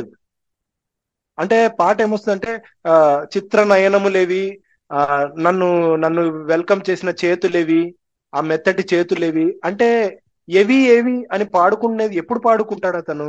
వాళ్ళు దూరం అయిపోయినప్పుడు ఓకే నన్ను చూసిన కన్నులేవి నాతో మాట్లాడిన పెదవులేవి ఇలాంటివి మాట్లాడతాం వాళ్ళిద్దరూ బాగున్నారు బాగా షికారు చేస్తున్నారు. అయినా కూడా నువ్వు ఈ పాట పెట్టడం అన్నది అది completely out of the place అది.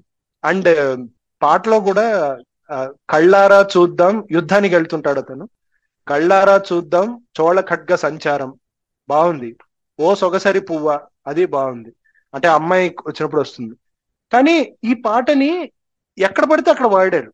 ఆ లైన్స్ సోకాల్ లైన్స్ ఎక్కడ పడితే అక్కడ వస్తాయి. అంటే ఆ సీన్కి సంబంధం లేకుండా. తెలుగులో లిరిక్ ఏమన్నా మారిందా అని చెప్పి నేను తమిళ లిరిక్ విన్నాను. తమిళ్ళో లిరిక్ అదే ఉంది భావం. అదే భావాన్ని తెలుగులో రాశారు. అదొక disconnect. And it was too rushy. అంటే మనకు రెండు గంటల యాభై నిమిషాలు గబగబా అయిపోతుంది. సినిమా టూ ఎక్స్ స్పీడ్లో నడుస్తున్న ఫీలింగ్ వస్తుంది.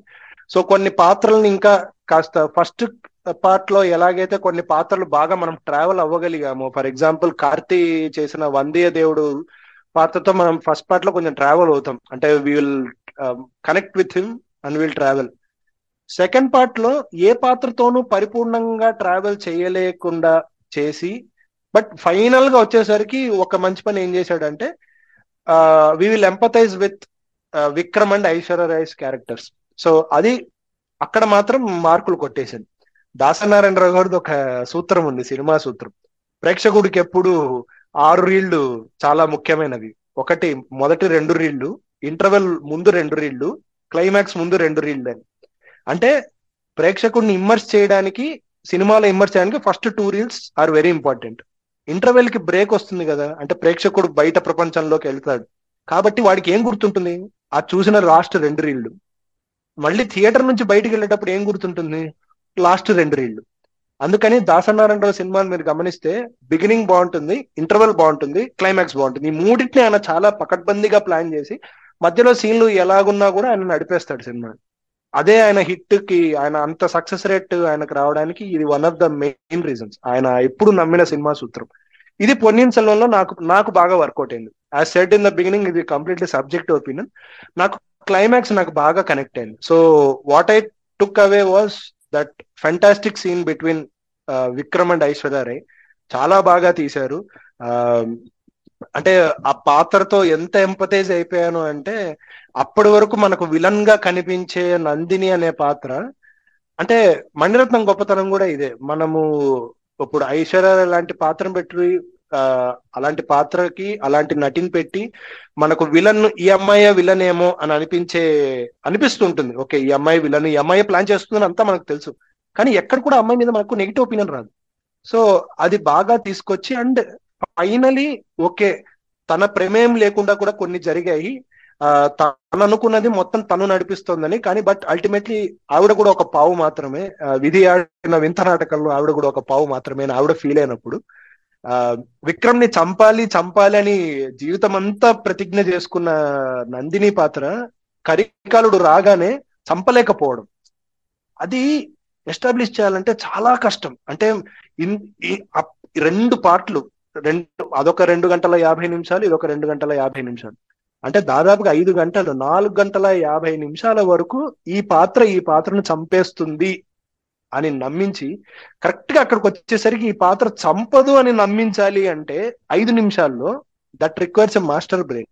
అది మణిరత్నంకు ఉంది so that's I feel Mani Ratnam best work అనేది Ponniyin Selvan and best work అంటే mean one of the best works. Not his best work for me. నాకు దళపతి ఆయన best work but it is one of his best works in recent times అని చెప్తాను నేను. అంటే post two thousand ten కడలి కడలి అనే ఒక డెబాకిల్ తర్వాత మణిరత్నం తీసిన బెస్ట్ ఫిలిం పొన్నిన్స్ అనమాట very very well made film okay next film Virupaksha. Virupaksha నాకు చాలా బాగా నచ్చింది. ఎందుకంటే రైటింగ్లో ఉన్న పకడ్బందీ తనం మనకు ఊపి అంటే ఇటు స్క్రీన్ నుంచి ఇటు తిరిగితే మనం ఏదో కోల్పోతాము అన్నట్టుగా అంత హరి హరిడ్ కాదు సారీ అంత రేసీ స్క్రీన్ ప్లే బట్ ఏమవుతుంది ఏమవుతుంది ఏమవుతుంది తెలియకుండా సస్పెన్స్ చివరి దాకా మెయింటైన్ చేసిన విధానం అది నాకు చాలా నచ్చింది. అండ్ అది ఆ ఒక ఒక ప్రాంతాన్ని ఎస్టాబ్లిష్ చేసిన తీరు.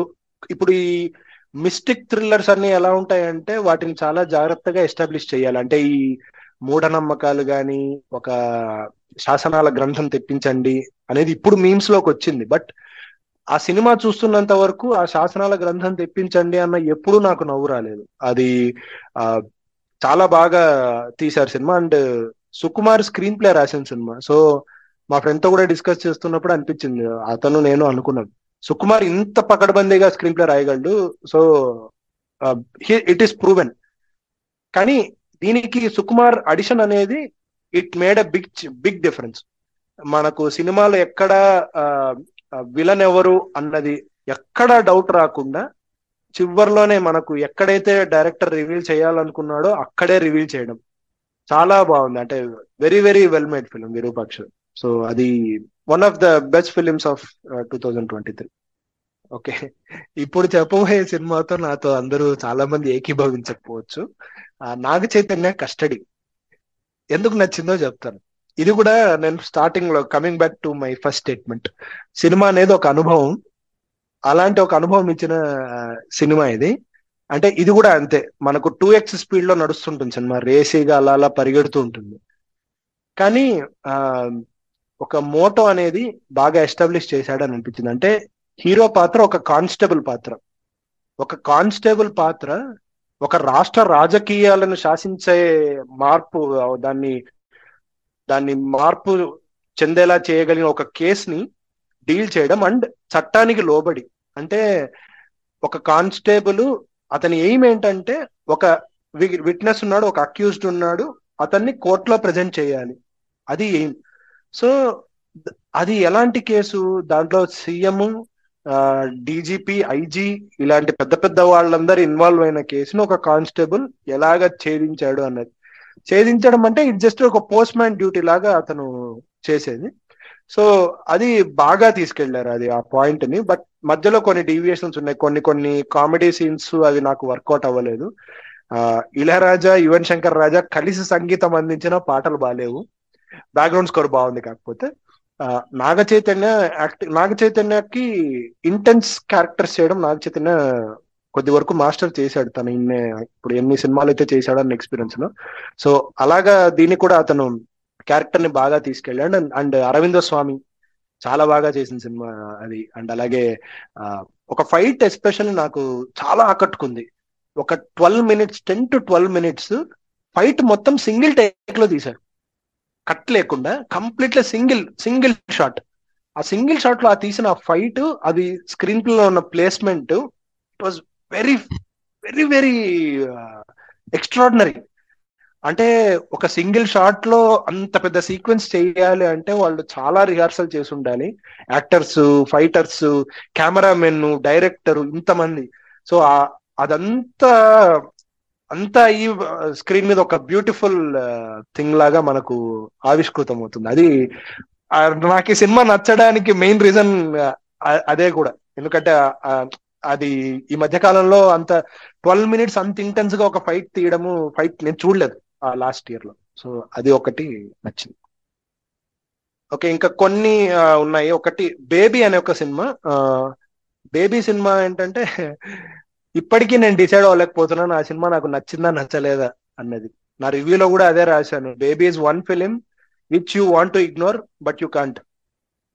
So Baby's that experience which you don't want to have but you can't miss it having but you can't ignore it అలాంటి సినిమా అంటే ఇది కూడా అలాగే. నేను స్టార్టింగ్లో చెప్పినట్టుగా సినిమాకి సబ్జెక్టు నరేషన్ ఆబ్జెక్టివ్ నరేషన్ మామూలుగా నరేషన్ ఏదైనా కూడా. సినిమాలన్నీ బేసికలీ సబ్జెక్టివ్ నరేషన్లో ఉంటాయి. అంటే ఒక పాత్రతో మనం ట్రావెల్ అవుతాం. హీరో పాత్ర మోస్ట్లీ తెలుగు సినిమా ఏ సినిమా అయినా కూడా హీరో పాయింట్ ఆఫ్ వ్యూలో మనం సినిమా చూస్తాం. Audience will empathise with hero and he travels with hero కానీ ఆబ్జెక్టివ్ నరేషన్ ఏంటంటే న్యూస్ రిపోర్టింగ్ ఎగ్జాంపుల్ అంటే న్యూస్ రిపోర్టింగ్ ఉండాల్సింది. ఇప్పుడు లేదనుకోండి. న్యూస్ రిపోర్టింగ్ లక్షణం ఏమిటంటే టూ సైడ్స్ ఆఫ్ స్టోరీ ఉన్నప్పుడు the responsibility of a news channel or reporter is narrate the two sides of story without any bias అంటే నువ్వు ఇటువైపు ఇంక్లైన్ అవ్వద్దు ఇటువైపు ఇంక్లైన్ అవ్వద్దు. రెండు సైడ్స్ ఆఫ్ స్టోరీస్ నువ్వు ప్రజలకు ముందు పెట్టాలి. అంటే ఒక పోస్ట్ మ్యాన్ లాగా. అందులో ఏ సైడ్ తీసుకోవాలనేది ప్రజల అభిష్టానికి వదిలేయాలి కానీ మనం ఒక సైడ్ తీసుకొని న్యూస్ రీడర్ ఒక సైడ్ తీసుకొని ఇప్పుడు మామూలుగా మన న్యూస్లలో రా పేపర్లలో వస్తుంటుంది. ఆ ఒక సైడ్ తీసుకొని న్యూస్ పేపర్ తెలిసిపోతుంది క్లియర్గా. సో అలా ఆబ్జెక్ట్ నరేషన్లో కూడా ఉంటుంది. సో బేబీ అనేది ఏంటంటే మిక్స్ ఆఫ్ బోత్ అది డైరెక్టర్ అనుకోని చేశాడా? లేక అది అలా జరిగిపోయిందా అనేది తెలియదు కానీ సో స్టార్టింగ్లో సబ్జెక్టివ్గా స్టార్ట్ అయిన సినిమా మళ్ళీ ఆబ్జెక్టివ్గా వెళ్ళడం. ఫైనలీ అది ఏం జరిగింది స్క్రీన్ మీద అంటే జరిగింది దాన్ని నేను మార్చలేను అని డైరెక్టర్ కూడా అనుకునే స్టేజ్కి వెళ్ళిపోయింది. అంటే ఎక్కడో జరుగుతున్న ఒక లైఫ్ స్టోరీని ఒక సీక్రెట్ క్యాంప్తో డైరెక్టర్ రికార్డ్ చేసి మనకు సినిమా చూపించినట్టుగా అనిపించింది సినిమా. సో ఆ ఇది నచ్చిందో నచ్చలేదో అనేది నేను ఇప్పటికీ చెప్పలేను కానీ but this is one film I it stood out for me. Anyway whatever way whatever kind of experience it gave me it stood out అది బేబీ ఇంకా ఇంకా పెద్దగా డిస్కస్ చేయాల్సిన సినిమాలు అంటే ఒకటి Bedurulanka two thousand twelve బాగుంది కామెడీగా. దాంట్లో ప్రత్యేకంగా మాట్లాడడానికి ఏం లేదు. Very funny film Samajavaragamana కూడా అలాంటిదే. చాలా రోజుల తర్వాత ఎటువంటి ఇన్హిబిషన్స్ లేకుండా ఎంజాయ్ చేసిన film Samajavaragamana and Jailer కూడా అలాంటిదే. జైలర్లో కూడా అటు ఇటు డీవియేషన్స్ అటు ఇటు అయినా కూడా మీరు అన్నట్టుగా కమింగ్ బ్యాక్ టు థియేటర్ ఎక్స్పీరియన్సా ఓటీటీ ఎక్స్పీరియన్సా అన్నది అది జైలర్కి వస్తే completely theatrical experience was good ఓటీటీలో చూసిన చాలా మంది నాతో అన్నారు ఏం సినిమా ఇది? అని అన్నారు. బట్ థియేటర్లో చూస్తున్నప్పుడు వెన్ క్రౌడ్ వాస్ చీరింగ్ థియేటర్లో ఇది ఒక ఉంటుంది అనమాట ఫ్యాన్ షోస్కి వెళ్ళారు అనుకోండి యావరేజ్ సినిమా అయినా కూడా మీకు ఫ్యాన్ షోకి వెళ్తే ఆ సినిమా మీకు నచ్చుతుంది ఖచ్చితంగా. ఎందుకంటే ఫ్యాన్స్ అలా క్రౌడ్ అంతా చేర్ చేస్తున్నప్పుడు చిన్న చిన్న సీన్లు కూడా మీకు అరే భలే ఉంది కదా అని అనిపిస్తుంది. సో అటువంటి ఎక్స్పీరియన్స్ జైలర్తో ఎస్పెషల్ ఆ లాస్ట్లో ముగ్గురు హీరోలు రజనీకాంత్ శివన్న మోహన్ లాల్ ముగ్గురు అలా సిగార్స్ కాలుస్తూ ఫ్రేమ్స్ అలా వస్తుంటే it was a very goose bumps moment నాకు అది. అది. అండ్ ఒక సినిమా గురించి కొద్దిగా ఎక్కువ మాట్లాడాలి. ఓఎంజీ టూ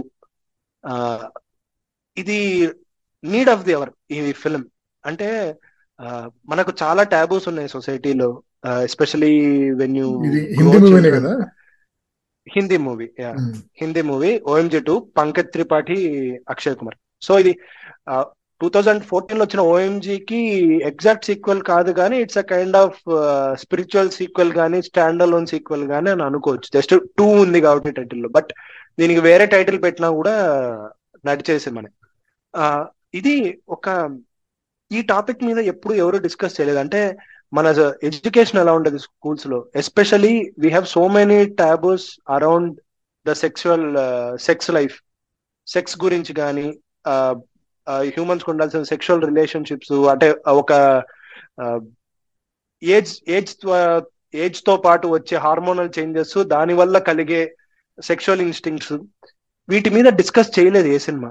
ఎంత నీట్గా డిస్కస్ చేశారంటే దీంట్లో అండ్ ఎక్కడ కూడా వాళ్ళు అండ్ వాళ్ళు చేసిన మంచి పని ఏంటంటే మనకు మామూలుగా సెక్స్ అనగానే దాన్ని మ్యూట్ చేస్తుంటారు. ఎక్కడ మ్యూట్స్ లేకుండా అంటే you should be open open to your children you should openly talk to your children about sex ఇప్పుడు ఆ అబ్బాయిలతో అయినా అమ్మాయిలతో అయినా మీరు మెన్స్ట్రల్ సైకిల్స్ గురించి మాట్లాడండి సెక్స్ గురించి మాట్లాడండి. ఎందుకంటే ultimately sex is the reason man can is on earth so దాన్నే మనము దాన్ని మనం సెలబ్రేట్ చేసుకోండి. ఇప్పుడు పిల్లలు పుడితే అందరూ సెలబ్రేట్ చేసుకుంటారు. మరి పిల్లలు ఎలా వచ్చారు అంటే ఇంకా ఇప్పటికీ పిల్లల్ని దేవుడిస్తారమ్మా అని చెప్పే వాళ్ళు ఇంకా ఉన్నారు. ఇలాంటి వాళ్ళ ఒక సూపర్ స్టిషన్ని బద్దలు కొట్టిన సినిమా వెరీ హార్డ్ హార్డ్ చాలా గట్టిగా బద్దలు కొట్టిన సినిమా. అండ్ రెఫరెన్సెస్ ఇస్తూ మన పురాణాలు వీటికి రెఫరెన్సెస్ ఇస్తూ తీసుకురావడం అనేది it's very brilliant screenplay so దానిలో చాలా రెఫరెన్సెస్ ఇస్తాడు. మనకు ఈ పురాణాల్లో ఇలా ఉంది. అంటే మనం ఏదైతే పురాణాలనే మనం అంతగా ఆ మనం పూజిస్తున్నాము కథల్ని అంతా చెప్పుకుంటున్నాం. సో దాంట్లో జరిగిందే ఇది. సో అలాంటివంతా చాలా బాగా తీసుకొచ్చింది cinema. And I really wish స్కూల్స్లో ఈ సినిమాలో చూపించినట్టుగా స్కూల్స్లో సెక్స్ ఎడ్యుకేషన్ రావాలి నెక్స్ట్ జనరేషన్ కన్నా సెక్స్ మీద ఉన్న అపోహలు ఈ టాబూస్ ఇవంతా పోవాలి అని ఆ డైరెక్టర్తో పాటు నేను కూడా కోరుకుంటున్నాను. ఇది it's really need of the hour but ఇది ఆ ఒకటి ఉంటుంది ఒక ఎప్పుడు ఒకటి కొన్ని అవసరం ఉండదు కానీ ఉన్నా బాగుంటుంది. ఇప్పుడు ఈ సినిమాలో ఆ కోర్టు కేసు అనేది వితౌట్ ద హెల్ప్ ఆఫ్ అంటే అక్షయ్ కుమార్ ఓఎంజీలో అక్షయ్ కుమార్ తెలుగులో పవన్ కళ్యాణ్ వేశాడు గోపాల గోపాల.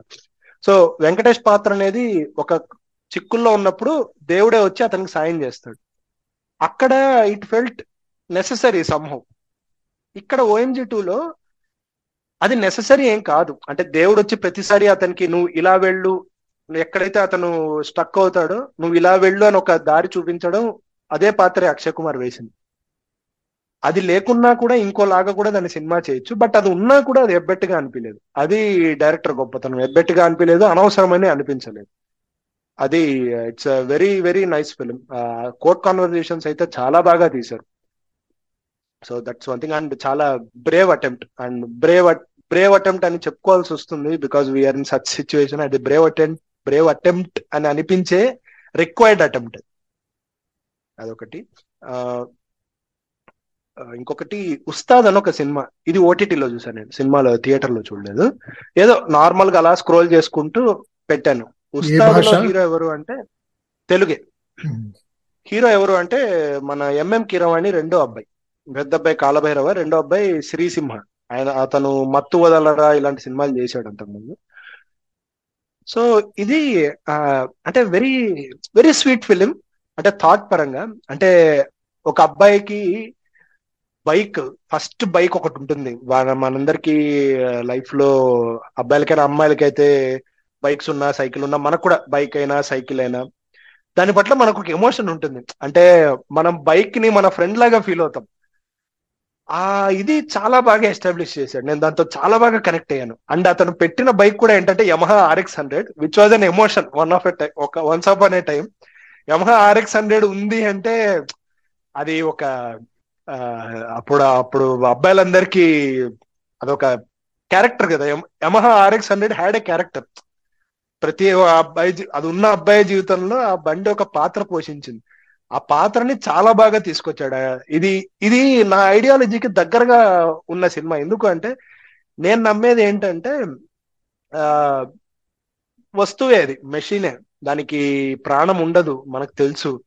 కానీ ధర్మో రక్షతి రక్షిత వృక్షో రక్షతి రక్షిత లాగా నాకు బైకో రక్షతి రక్షిత కారో రక్షతి రక్షిత అని కూడా నేను నమ్ముతాను. అంటే మన బండిని గాని మన కార్ని గాని మనం బాగా చూసుకుంటే అవి మనల్ని బాగా చూసుకుంటాయి ఐ సమ్ ఫీల్ ఒక అవతార్లో లాగా ఇలా జుట్టు ఇలా పెట్టగానే మన హార్ట్ బీట్ అది ఫీల్ అయినట్టు మనల్ని తీసుకెళ్ళినట్టుగా. కార్స్ కూడా నాకు ఎందుకో ఇది సరీలెస్ట్గా అనిపించవచ్చు కానీ కార్స్కి బైక్స్కి నాకు ఎందుకో లైఫ్ ఉంటుందని అనిపిస్తుంది.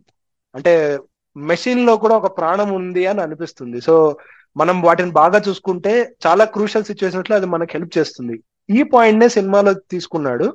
అతనికి అతని జీవితంలో ఒక క్లిష్టమైన సిచ్యువేషన్ వచ్చింది. ఎలాగైనా దాన్ని జయించాలి అనుకున్న ప్రతిసారి అతని బైక్ అతనికి హెల్ప్ చేస్తుంది. అండ్ హిట్ అతను నమ్ముతాడు అతని బైక్ని. ఇప్పుడు నేను ఒక ఒక ఒక సీన్ ఉంటుంది. ఆ బైక్ని ఎక్కడో పారేస్తాడు అది స్టార్ట్ అవ్వదు. హీరోయిన్ వెళ్ళిపోతూ ఉంటుంది. ఆ అమ్మాయి ఇప్పుడు వెళ్ళిపోయిందంటే మళ్ళీ ఆ అమ్మాయిని కలవలేడు.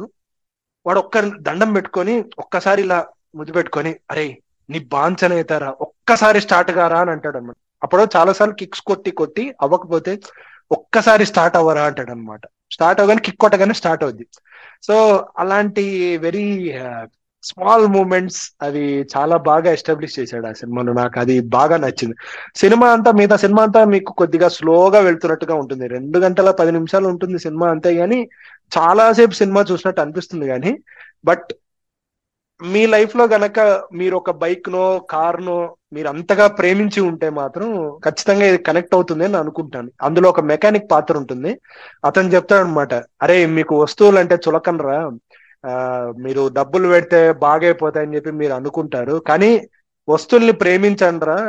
ఓ ఓ తుమ్కు అప్నా దిల్ దేదేగా ఉస్తాద్ బన్ జాయేగా తుమారా అని అంటాడు అనమాట సో ఆ బైక్కి అతను పెట్టుకున్న పేరు ఉస్తాద్. ఆ యమహా ఏదో పాత స్క్రాప్లో నుంచి కొంటాడు బైక్ని ఒక మెకానిక్ ఆ బైక్ని రిపేర్ చేసే మెకానిక్స్ ఎవరు ఉండరు ఒక్కడే ఉంటాడు. ఎందుకంటే పాత బైక్ అయిపోయింది అప్పటికే ఎవరు దాన్ని రిపేర్ చేసేవాళ్ళు లేరు. వాడు ఒక్కడే ఉంటాడు వాడు తాగుబోతాడు. కానీ వాడికి ఆ బైక్ అంటే చాలా ఇష్టం కాబట్టి వాడు దాన్ని నీట్గా చేసి ఈ యమహా ఆర్ఎక్స్ హండ్రెడ్ యమహా అనేది తీసేసి దాని మీద ఉస్తాద్ అని రాస్తాడు అనమాట సో అలాగే ఉస్తాద్ అనేది వాడి ఎంబార్క్ చేసి దాని మీద. సో ఫైనల్లీ కూడా ఆ love story between bike and this person it was established very well so అందుకు నాకు ఆ సినిమా బాగా నచ్చింది. ఓటీటీలో నా లక్కీలీ ఆ రోజు మా ఇంట్లో ఎవరూ లేరు. నేను నా వైఫ్ కూర్చొని వితౌట్ ఎనీ డిస్టర్బెన్స్ ఆ రోజు సినిమా చూస్తుంటే నేను మధ్యలో మొబైల్లో డేటా వైఫై అన్ని ఆఫ్ చేసేసి చూసాను ఆ cinema so it felt good అంటే మేకింగ్ పరంగా కానీ దీని పరంగా కానీ గొప్ప సినిమా అని చెప్పలేం కానీ ఆ పాయింట్ నచ్చింది నాకు. ఆ బైక్తో ఉన్న కనెక్టివిటీ ఇంకొకటి ఓపెన్ హైమర్ క్రిస్టఫర్ నోలాన్ తీసిన ఓపెన్ హైమర్ క్రిస్టఫర్ నోలాన్ అందరికీ తెలిసిందే వెరీ మాస్టర్ మేకర్.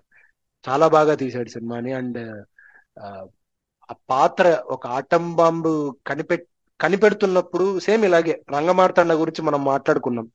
ఒకటి సాధించడానికి చాలా కష్టపడతాము బట్ అది సాధించేసిన తర్వాత మనకు అనిపించే ఒక లోటు. అంటే మనము ఏ- ఏంటి మనం చేసింది అన్నది వెనక్కు తిరిగి చూసుకుంటే అది చాలా బాగా ఎస్టాబ్లిష్ చేశాడు. అంటే ఆటం బాంబు క్రియేట్ చేయడానికి అంత కష్టపడి అన్ని రోజులు కష్టపడిన ఓపెన్ హైమర్ దాన్ని టెస్ట్ చేసినప్పుడు అది ఇలా బ్లాస్ట్ అయిన తర్వాత చాలాసేపు కామ్గా ఉండి తర్వాత అంటాడు now I became the destroyer of the world అని. అది అతని మనసులోని మాట. అందరూ కంగ్రాట్స్ చెప్తారు. అమెరికా హిరోషిమా నాగసాకి మీద బాంబు వేసిన తర్వాత అందరూ చీర్ చేసుకుంటుంటారు దాన్ని. కానీ కనిపెట్టిన ఇతను మాత్రం దాన్ని సెలబ్రేట్ చేసుకోలేడు. అంటే somewhere he feels that he did wrong నేను నేను కనిపెట్టడం నా నా మేధస్సు కావచ్చు నేను నేను చాలా నేను ప్రపంచాన్ని మార్చుండొచ్చు ప్రపంచ చరిత్రను నేను మార్చుండొచ్చు but this is not the way I should have change the history ఇది ఇంకో వేరు. అని లోపల ఫీల్ అవుతూ పైకి మాత్రం ఒక స్పీచ్ ఇస్తాడు. ఇప్పుడు జపాన్కి మనం అంటే ఏందో తెలుస్తుంది. ఇప్పుడు వాళ్ళు రియలైజ్ అవుతారు America is the super power అని. అది చెప్పేటప్పుడు అతని మనోభావాలు ఏంటి? లోపల ఒక భావం పెట్టుకొని బయటికి ఇలా చెప్పడం. అండ్ సైంట్ ఇంకొకటి ఎస్టాబ్ ఇది ఇది నా ఫ్రెండ్ ఒక ఆవిడ చెప్ప చెప్పగా తెలిసింది. ఆ, అంటే సైంటిస్టులు కొన్ని సైంటిస్టుల ప్రయోగాలు ఎలా ఉంటాయంటే కొన్ని సైంటిస్టులు కష్టపడే వరకు ఎస్ గవర్నమెంట్స్ కూడా చేయండి మీరు చేయండి మీకు ఏం కావాలంటే అది ఇస్తామని. దాన్ని కనిపెట్టేసిన తర్వాత government will say that okay ఇక్కడ నుంచి మేము చూసుకుంటాం ఇంకా మీరు సైడ్ అయిపోండి. అంటే government doesn't give any control అంటే కొన్ని ఇన్వెన్షన్స్ పొలిటికల్గా మనం ఎలా ఇంబై పొలిటికల్గా మార్చేసినప్పుడు సైంటిస్ట్కి దాని మీద కనిపెట్టిన వాడికే దాని మీద కంట్రోల్ లేకపోవడం ఆ ఇన్వెన్షన్ పొలిటిసైజ్ అయినప్పుడు అతని ఫీలింగ్ ఏంటి? అవంతా చాలా బాగా చాలా బాగా చూపించాడు నోలాన్. అండ్ తర్వాత ఇది ఐన్స్టైన్ ఇంకొక పాత్ర ఉంటుంది. రాబర్ట్ డోనీ జూనియర్ చేసిన లెవిస్ట్రాస్ క్యారెక్టర్. అతను ఎందుకు ఫీల్ అయ్యాడు అంటే ఒక చిన్న మిస్అండర్స్టాండింగ్ వల్ల ఒక మనిషి ఇగో ఎంత వరకు వెళ్ళొచ్చు?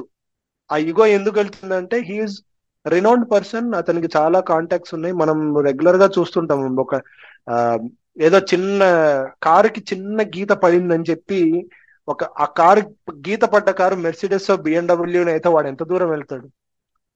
అదే వాడు మారుతి వాడైతే వాడెంత దూరం వెళ్తాడు. సో అది ఎస్టాబ్లిష్ చేశాడు. And simple miss misunderstanding. Oppenheimer Einstein మాట్లాడుకున్నారు. మాట్లాడుకున్నప్పుడు ఇటు సైడ్ లెవిస్ట్రాస్ ఉన్నాడు. ఇలా వస్తుంటే ఐన్స్టీన్ తలంచుకొని వెళ్ళిపోయాడు. ఇతను ఆల్బర్ట్ ఆల్బర్ట్ అని పిలుస్తున్న పలక్కొండ వెళ్ళిపోయాడు. సో ఏంటి? ఓపెన్ హైమర్ నా గురించి ఏదో బ్యాడ్గా చెప్పాడు. అందుకే ఐన్స్టీన్ నాతో మాట్లాడకుండా వెళ్ళిపోయాడు అన్నది వాడి ఫీలింగ్. ఫీలింగ్ వచ్చినప్పుడు ఈగో ఎలాంటిదంటే ఓపెన్ హైమర్ని అడగచ్చు. వెళ్ళి ఏం చెప్పావు వాడికి నా మీద? అది అడగడు. మరుసటి రోజు ఆ మరుసటి రోజు ఆల్బర్ట్ ఐన్స్టీన్ అడగచ్చు అసలు మీరు ఏం మాట్లాడుకున్నారని. ఇవేమీ తెలుసుకోకుండా చిన్న మిస్అండర్స్టాండింగ్తో okay Oppenheimer did something bad to me అని చెప్పి అతన్ని కోర్టు దాకా ఇచ్చడం అతని లైఫ్ నాశనం చేయాలని ఇతను అనుకోవడం. ఫైనలీ ఓపెన్ హైమర్ అంతా తన గురించి తను డిఫెండ్ చేసుకుంటూ ఓకే నేను ఇలా చేశాను ఇలా చేశాను వచ్చి కేసు మళ్ళీ లెవిస్ట్రాస్ మీద తిరిగినప్పుడు ఇతను అంటాడు అసిస్టెంట్తో లేదు వాడు ఆ రోజు ఆల్బర్ట్ ఐన్స్టీన్తో వాడు ఏదో చెప్పాడు నా గురించి బ్యాడ్గా అందుకే ఇచ్చేసాను వాడు ఖచ్చితంగా నాకేదో హామ్ చేయాలని అనుకున్నాడు. అతను అసిస్టెంట్ అంటాడు. ఎందుకు మీరు అలా అనుకుంటున్నారు? Maybe they might be discussing something more important అని చెప్పి వెళ్ళిపోతాడు. అప్పుడు రియలైజ్ అవుతాడు. ఓకే ఏంటి ఆ సంథింగ్ మోర్ ఇంపార్టెంట్? ప్రేక్షకులకు కూడా తెలియదు వాళ్ళు ఏం మాట్లాడుకున్నారు. అప్పుడు రివీల్ చేస్తాడు. What they reveal Oppenheimer ఐన్స్టైన్తో అంటాడు. నేను చేసిన ఆటమ్ బాంబ్ రీసెర్చ్ సక్సెస్ఫుల్ అయింది. So atom bomb is made అప్పుడు Einstein feels okay now something is something bad is going to happen అని ఆ బాధతో వెళ్తుంటాడు ఐన్స్టైన్ ఆ బాధతో వెళ్తున్నప్పుడు లెవిస్ట్రాస్ పిలిస్తే పలకడు. సో నోలన్ నాకు ఎందుకు నచ్చాడు అంటే ఒకప్పుడు సోషల్ డ్రామాస్ చాలా ఫెంటాస్టిక్గా చాలా బాగా తీసిన హాలీవుడ్ ఇంకా సాధించడానికి ఏమీ లేదు భూమి మీద మేమే టాప్ వన్ ఇండస్ట్రీ అని ఫీల్ అయ్యారో ఏమో గ్రహాంతర వాసులతో గొడవ పడడం మొదలు పెట్టారు అంటే మనుషులు మనుషులు భూమి మీద లేకుండా మార్వెల్ డీసీ సూపర్ హీరోస్ ఎక్కడి నుంచి వచ్చే ఏలియన్స్ వాటిని ఫైట్ చేయడం. ఇలాంటి ట్రెండ్ నడుస్తున్న కాలంలో కంప్లీట్లీ హ్యూమన్ ఎమోషన్స్తో తీసిన cinema Oppenheimer human emotion తీసిన ఒక Hollywood film Oppenheimer and Nolan is really hats off to Nolan అంటే స్టిల్ మనం సోషల్ డ్రామాస్ హాలీవుడ్లో చెయ్యొచ్చు చూపించవచ్చు జనాలు చూస్తారు అన్నది Nolan proved it with bang అది దట్స్ ఓపెన్ హ్యాండ్ ఓకే ఇంకా పెద్దగా మాట్లాడుకోని అంటే బాగున్న సినిమాలు అంతగా డిస్కస్ చేయడానికి ఏం లేని సినిమా మ్యాడ్ ఒకటి. జవాన్ కూడా సేమ్ జైలర్ టైపే జవాన్ అనేది సౌత్ ఇండియన్స్కి కొత్త సినిమా ఏం కాదు. మనం ఆ సినిమాలు అన్ని చూసేసాం అందరూ జవాన్లో ఎన్ని సినిమాలు ఉన్నాయి అన్ని సినిమాలు మనం చూసేసాం. కాకపోతే నార్త్ ఇండియన్స్కి అది కొత్త సినిమా. ఎందుకంటే షారుఖ్ అలాంటి సినిమా చేయలేదు కాబట్టి. మనకు ఎందుకు నచ్చుతుంది అంటే మనం చూసేసిన సినిమాల్లో అలాంటి సినిమాలు ఎప్పుడూ చేయని షారుఖ్ ఖాన్ ఉండడం. And Jawan is a very clever attempt. Shahrukh Khan ఆ, అమ్మాయి సానియా మల్హోత్రా తప్ప అందరూ సౌత్ ఇండియన్ యాక్టర్లనే పెట్టి ఒక South Indian director Shahrukh Khan చేత ప్రొడ్యూస్ చేయించే సినిమాని ఆ ప్రీ రిలీజ్ ఆడియో ఫంక్షన్ కూడా తమిళనాడులో చేసి ఆ ఫంక్షన్లో ప్రతి ఒక్కడు తమిళ్ళోనే మాట్లాడి ఇంత చేసి వాడు హిట్ కొట్టి షారుఖ్ ఖాన్కి వెయ్యి కోట్ల ప్రాఫిట్ ఇచ్చాడు. సో ఆ అది తలుచుకున్నప్పుడు నాకు చాలా బాగా అనిపిస్తుంది. అంటే బాలీవుడ్ ఒక ఎగ్జిస్టెన్షియల్ క్రైసిస్లో ఉన్నప్పుడు ఒక సౌత్ డైరెక్టరే బాలీవుడ్ని ఉద్ధరించాడు అన్న ఫీలింగ్ కొద్దిగా ఎక్కువ ఉంది జవాన్ సినిమాలో. సో అది అదొక్కటి టేక్ అది. నెక్స్ట్ మహావీరుడు శివకార్తికేయన్ మహావీరన్ తమిళ సినిమా డెబ్బై మహావీరుడుగా రిలీజ్ అయింది తెలుగులో. వెరీ ఇన్నోవేటివ్ కాన్సెప్ట్ మీరు చూసుంటే మీరు మీరు ఎస్పెషల్లీ మీరు చూడకుండా ఉంటే నేను స్పాయిలర్స్ రివీల్ చేయను. సో మహావీరుడు చాలా చూడండి. నాకు సెకండ్ హాఫ్ మాత్రం వెరీ జనరిక్గా అయిపోయింది. నాకు ఫస్ట్ హాఫ్ మాత్రం వెరీ ఇన్నోవేటివ్ అంటే స్పాయిలర్ కాదు కానీ నేను జస్ట్ చెప్తాను. ట్రైలర్లో ఉన్న కంటెంటే చెప్తాను. అతను కామిక్ ఆర్టిస్ట్ అంటే ఈ ఈనాడు బుక్లో మనకు పిల్లలకు కథలు వచ్చేవి కదా కామిక్స్ రూపంలో. అలా కామిక్ కథలు రాసే వ్యక్తి అతను రాసేది ఒక వీరుడి కథ.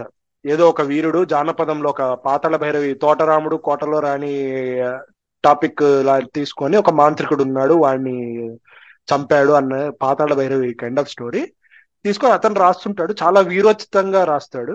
బట్ స్వతహాగా ఇతను భయస్తుడు ఇతను రియల్ లైఫ్లో ఇతనికి ఏమన్నా వస్తే ఏమీ రియాక్ట్ అవ్వలేని వాడు. అలాంటి వాడికి ఒకనొక టైంలో ఆ అతను రాసిన పాత్ర ఏవైతే ఉందో ఒకటేదో వాయిసెస్ వినిపిస్తుంటాయి అతనికి. అంటే అతను ఒక మహావీరుడు అని ఒకటేదో ఒక కథ రాస్తే ఆ వాయిస్ ఏం చేస్తుందంటే ఇతనే ఆ మహావీరుడు అని జరగబోయే ముందే చెప్తూ ఇతనికి. అది అంటే ఇప్పుడు ఇలా ఉన్నాడు డాక్టర్ ఉన్నాడు.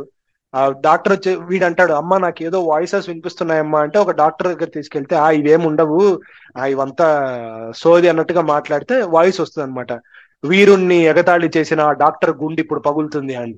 అప్పుడు పైకి చూస్తే ఆ ఫ్యాన్ పడే ఆడి గుండె పగులుతుంది సో అలాగా ముందే తెలిసే అంటాడు అమ్మా నాకు ముందే తెలిసిపోయింది వాడికి ఇలా పగులుతుందని గుండె పగులుతుందని నాకు చెప్పాడు అని ఎవడరా చెప్పాడు అనేది అతని లైఫ్ ఇంకా అలా ఎలా డ్రైవ్ అయింది. సో ఆ కామిక్ కథలో జరిగిన కథ అంతా అతని రియల్ లైఫ్లో కూడా జరిగితే with the help of that voice అంటే ఒక ఆర్డినరీ మ్యాన్ ఏం పాతాళ భైరవే.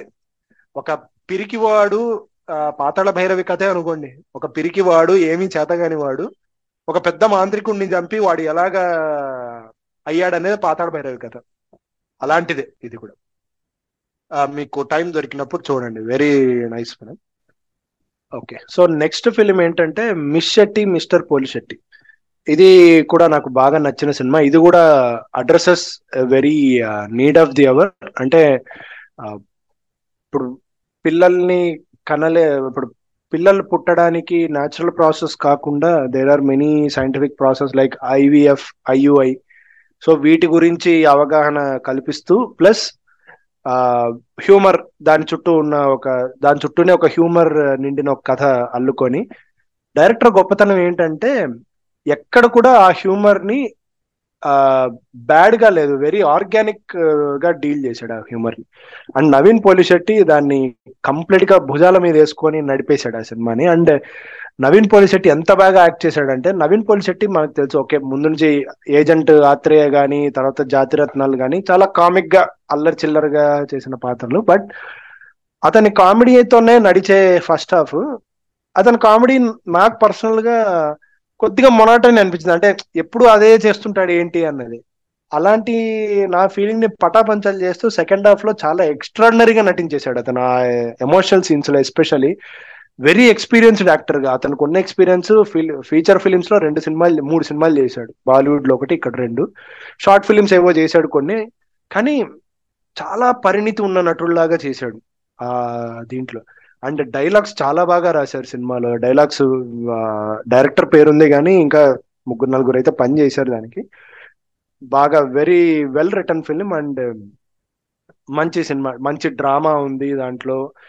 మనకు మళ్ళీ మళ్ళీ రిపీట్స్లో చూడగలిగిన హ్యూమర్ ఉంది. అండ్ ఎక్కడ బూత్ కామెడీ కానీ ఇప్పుడు ఐవీఎఫ్ గురించి ఇప్పుడు స్పమ్ డొనేషన్ అనేది ఉంటే దాని చుట్టూ చాలా బూత్ అల్లుకొని కామెడీ వెక్కిలిగా చేయొచ్చు. బట్ ఎక్కడ వెక్కిలితనానికి పోకుండా చాలా నీట్గా ప్లస్ హ్యూమర్ మెయింటైన్ చేస్తూ మనకు ఆర్గానిక్ హ్యూమర్ మెయింటైన్ చేస్తూ ఒక జంధ్యాల స్టైల్లో ఒక ఎస్వి కృష్ణారెడ్డి స్టైల్లో అలా తీసుకొని వెళ్ళిన cinema. Miss Shetty Mister Polishetty.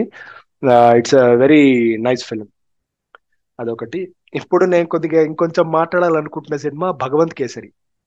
Bhagavanth Kesari is a very very special film for me in two thousand twenty three అంటే కొన్ని యూనివర్స్లో ఎలా జరుగుతాయి అన్నవి తెలీదు. ఆ, త్రివిక్రమ్ డైలాగ్ ఉంది కదా అద్భుతాలు జరుగుతాయని ఎవరు ఊహించరు. జరిగిన తర్వాత గుర్తించాల్సిన అవసరం లేదన్నట్టుగా భగవంత్ కేసరి ఒకటి అద్భుతం అలాంటిది. అంటే ఆ బాలకృష్ణ అనే వ్యక్తి ఇమేజ్ని పట్టించుకొని వ్యక్తి ఇమేజ్ని పట్టించుకొని స్టారు. సినిమా నచ్చితే ఎంత దూరమైనా వెళ్ళే స్టారు. కానీ ఇలాంటి కథ నచ్చుతుందా బాలకృష్ణకు అని ఒక ముక్కున వేలేసుకునే అట్లాంటి attempt Bhagavanth Kesari? So as for Anil Ravipudi. Anil Ravipudi నేను కూడా ట్విట్టర్లో నేను కూడా క్రిటిసైజ్ చేశాను. సరిలేరు నీకెవరు సినిమాలో ట్రైన్ ఎపిసోడ్లో ఆ రేప్ జోక్స్ అన్ని పెడితే నేను అన్నాను ఏంటి ఇది అసలు అంటే అంటే ఈ రేప్ జోక్స్ అనేవి మనకు ఎప్పుడో ఈవీవీ టైంలో నడిచాయి. మన పాడ్కాస్ట్లో డిస్కస్ చేసుకున్నట్టే రేప్ అనేదాన్ని ఈవీవి సత్యనారాయణ అనే వ్యక్తి సినిమాల ద్వారా చాలా వరకు నార్మలైజ్ చేసే ప్రయత్నం చేశాడు. సినిమాలు అంతకు ముందు చేశాయి తెలుగు సినిమాలు బట్ ఈవీవి ఇంకొంచెం నెక్స్ట్ లెవెల్ గ్రాన్యులర్ లెవెల్కి తీసుకెళ్ళి చేశాడు. అలాంటి అయిపోయింది వాళ్ళ తరం అయిపోయింది కొద్దిగా మార్పు వస్తుంది ప్రోగ్రెసివ్గా ఫిలిమ్స్ అవుతున్నాయి అని అనుకుంటున్న టైంలో మళ్ళా రేప్ జోక్ పెట్టడం ఏంటని నాకు అనిల్ ఇప్పుడు ఉంది చెడ్డ చిరాకు వచ్చింది. తర్వాత ఎఫ్ త్రీ కూడా నాకు అలాగే నచ్చలేదు. అలాంటి అనిల్ రావిపూడి భగవంత్ కేసరి లాంటి స్టోరీ ఎలా రాశాడు అని అదొక ఇది. సో ఈ సినిమా గురించి మాట్లాడే ముందుగా బాలకృష్ణకు అనిల్ రావిపూడికి చెరో రెండు వీరతాడులు వేసేసి సినిమాలోకి వెళ్దాం నాకు ఎందుకు కొత్తగా అనిపించిందంటే ఎందుకు స్పెషల్గా అనిపించిందంటే నాకు తెలిసి సమరసింహారెడ్డి సమరసింహారెడ్డి నుంచి బాలకృష్ణ పేదవాడి పాత్ర వేయలేదు. ప్రతి సినిమాలో he was a millionaire Samarasimha Reddy చూసుకోండి పెద్ద ఆస్తిపరుడు. నరసింహనాయుడు ఆస్తిపరుడు. సీమసింహం ఆస్తిపరుడు. చెన్నకేశ్వరరెడ్డి ఆస్తిపరుడు. ఈ ఫ్యాక్షన్ సినిమాల్లో ఆబ్వియస్లీ హీరో ఆస్తిపరుడే. ఫ్యాక్షన్ సినిమాలు కాకుండా అతను చేసింది పోలీస్ సినిమాలు లక్ష్మీ నరసింహ లాంటివి అల్లరిపిడుగు లాంటివి. అందులోనూ రిచ్ రిచ్ ఫెలోనే. తర్వాత మిత్రుడు అనే సినిమాలో రిచ్ ఫెలోనే. రామరాజ్యంలో ఆబ్వియస్లీ రాముడు చక్రవర్తి రిచ్ లెజెండ్ రిచ్ లయన్ సినిమాలో పేదవాడిగా అనేది ఒక మిడిల్ క్లాస్ వాడిగా భ్రమింపజేస్తూ సెకండ్ హాఫ్లో టూర్ ఇచ్చు. అలాగా బాలకృష్ణ నోటి నుంచి after a long long time decades తర్వాత మా పేదవాడు ఎలాంటి వాడో తెలుసా? ఇలాంటి మాటలు నేను వినలేదు. బాలకృష్ణ సినిమాల్లో ఒక ఇరవై సంవత్సరం వచ్చి ఇరవై ఏళ్ళు దాటిపోయింది. అదొకటి కొత్త పాయింట్.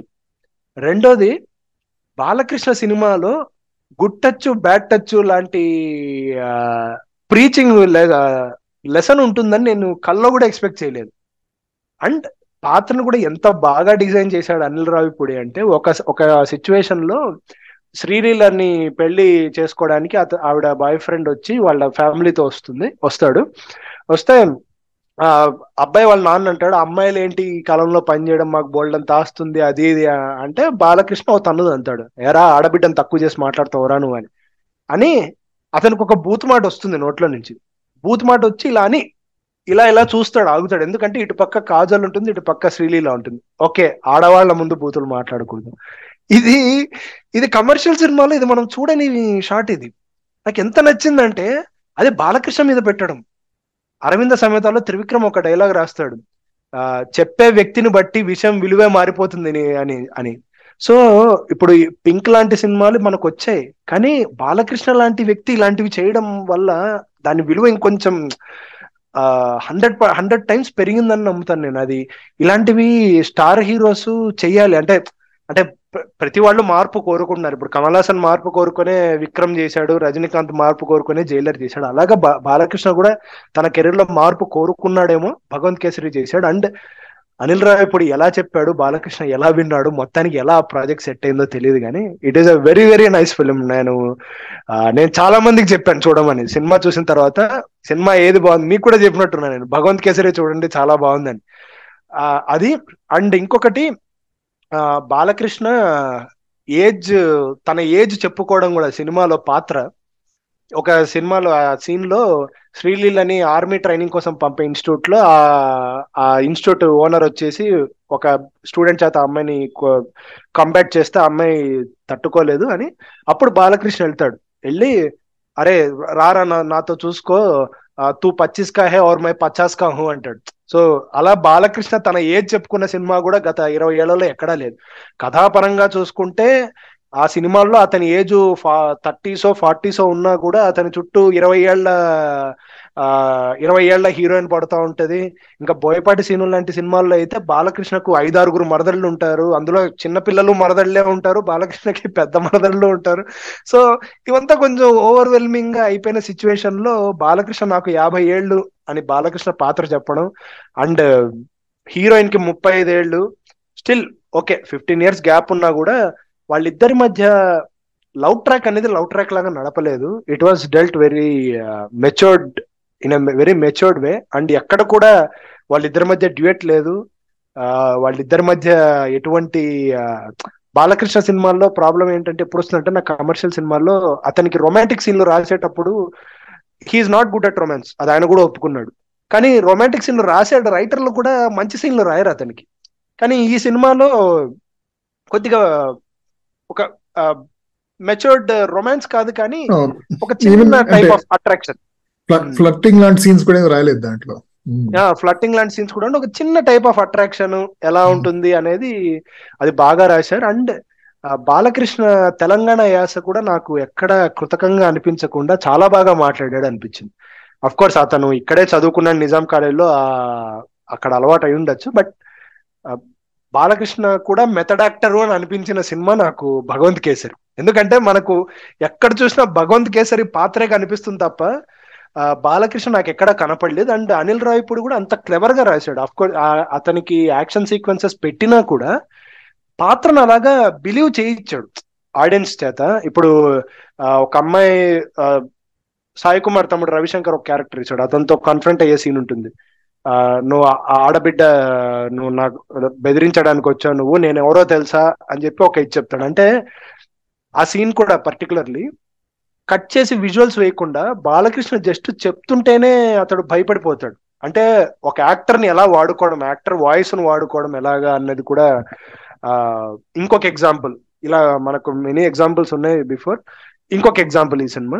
అండ్ అలాగే ఆ ఇంకొక సీన్ ఏమిటి అంటే ఈ ఫైట్ సీక్వెన్సెస్ ఎస్ ఫైట్ సీక్వెన్సెస్లో అనిల్ రాయపూడి కూడా చెప్పాడు ఇంటర్వ్యూస్లో ఎక్కడ బాలకృష్ణ ఒక ఆయుధం ఎత్తుకొని మామూలుగా అయితే కత్తి తీసుకొని ఇంటికి వచ్చాను ఇంటికి వచ్చాను కత్తి తీసుకోకుండా ఫైట్ సిచ్యువేషన్ జరగాల్సినప్పుడు వెళ్ళి అక్కడ ఏం దొరికితే దాంతో ఫైట్ చేయడం. ఇంటర్వెల్ ఫైట్ అయితే అక్కడ ఒక స్క్రాప్ ఉన్న ప్లేస్కి వెళ్తారు. అక్కడ స్క్రాప్లో నుంచి డైలాగ్ చెప్తుంటాడు. ఒకటి రాడ్స్ ఏవో జాయిన్ చేస్తాడు. ఇది చేస్తాడు. దాంతోనే ఫైట్ చేస్తాడు. తర్వాత క్లైమాక్స్ అయితే ఓపెనర్ తీసుకెళ్తాడు. పది నిమిషాల్లో ఇస్తాడు. ఆ ఓపెనర్ తోనే ఫైట్ చేస్తాడు.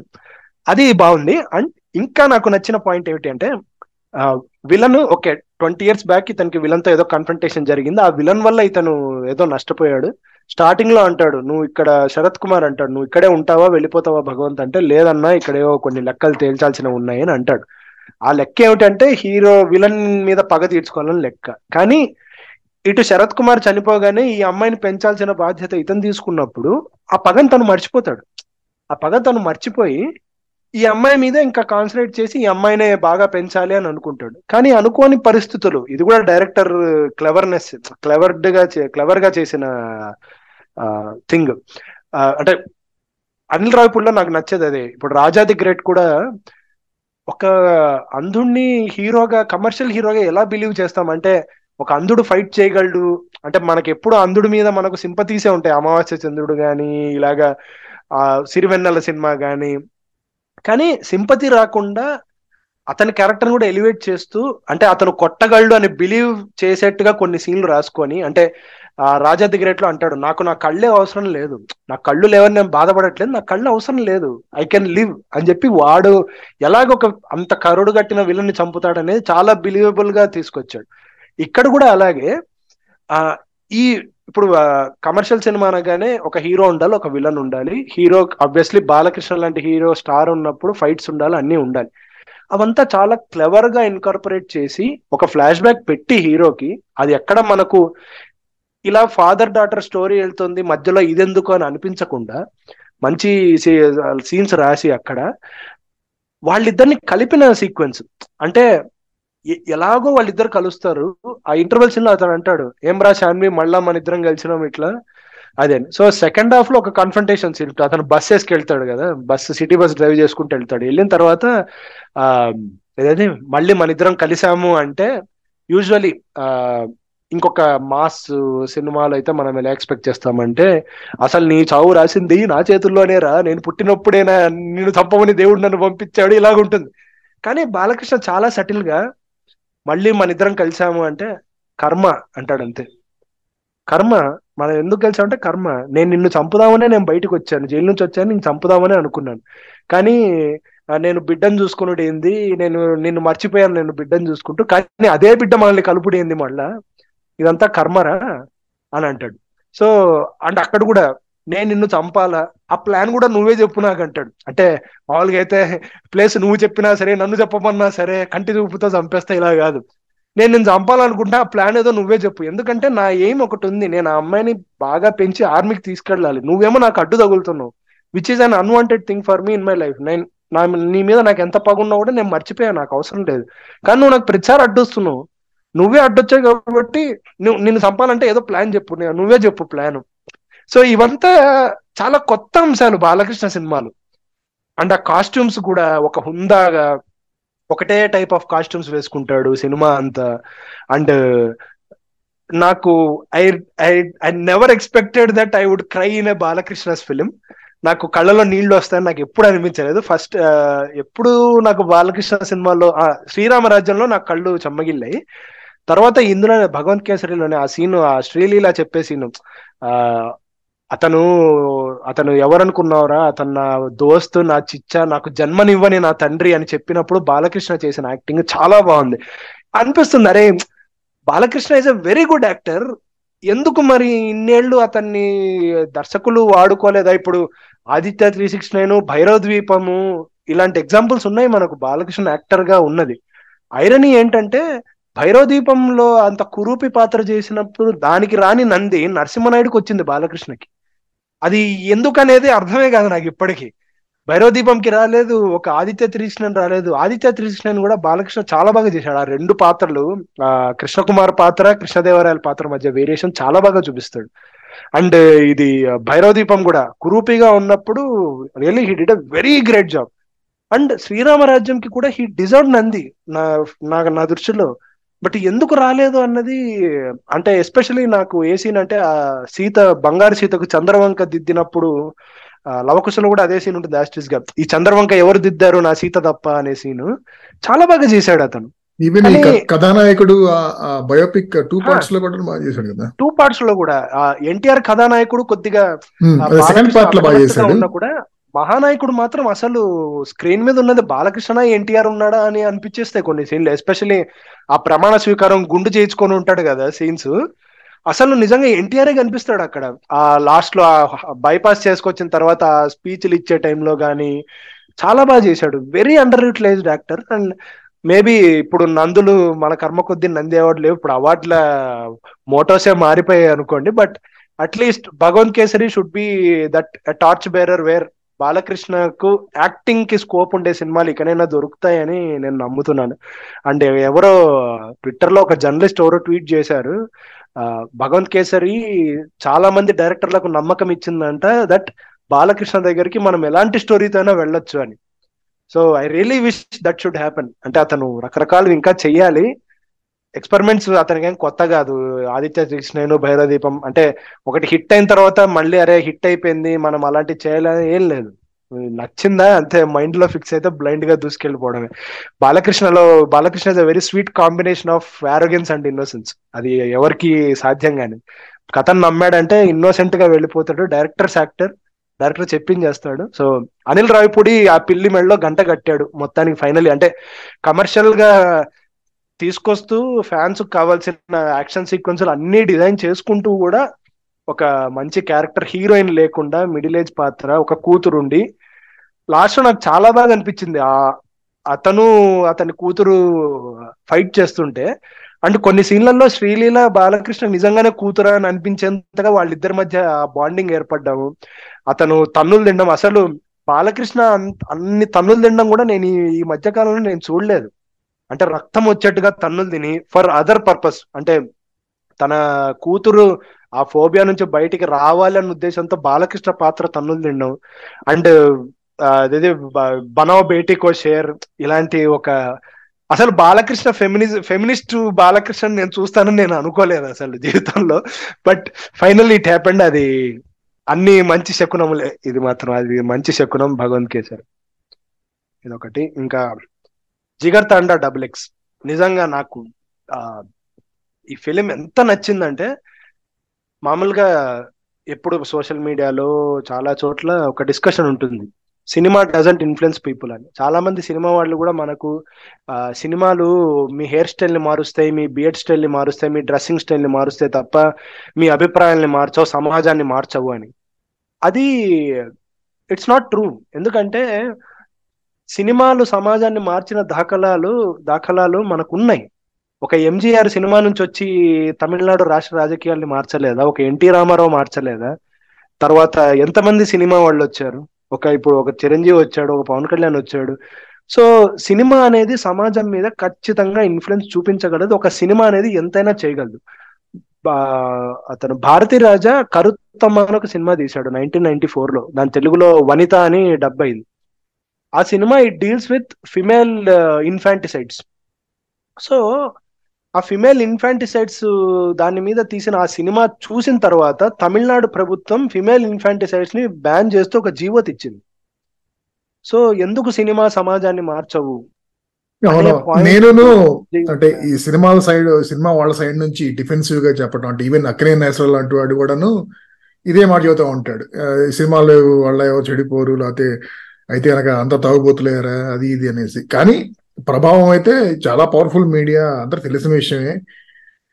శంకరాభరణం సినిమా వచ్చిన తర్వాత ఎంతమంది సంగీతం మీద మక్కువ పెంచుకుని పిల్లలందరినీ నేర్పించడం కానీ ఎగ్జాక్ట్లీ ఈవెన్ ఇప్పుడు మీకు బాగా తెలుసుండొచ్చు ఆ జనరేషన్లో సిగరెట్ తాగే వాళ్ళు సిగరెట్ అలవాటు కోసం తాగారా? లేక ఫ్యాన్సీ కోసం సిగరెట్ తాగిన వాళ్ళు చాలా మంది ఉండొచ్చు. అంటే యూత్లో ఉన్నప్పుడు సిగరెట్ తాగితే ఒక ఫ్యాషన్ ఆ ఫ్యాషన్ ఎక్కడి నుంచి అలవాటు చేసుకున్నారంటే సినిమా నుంచి అలవాటు చేసుకున్నారు.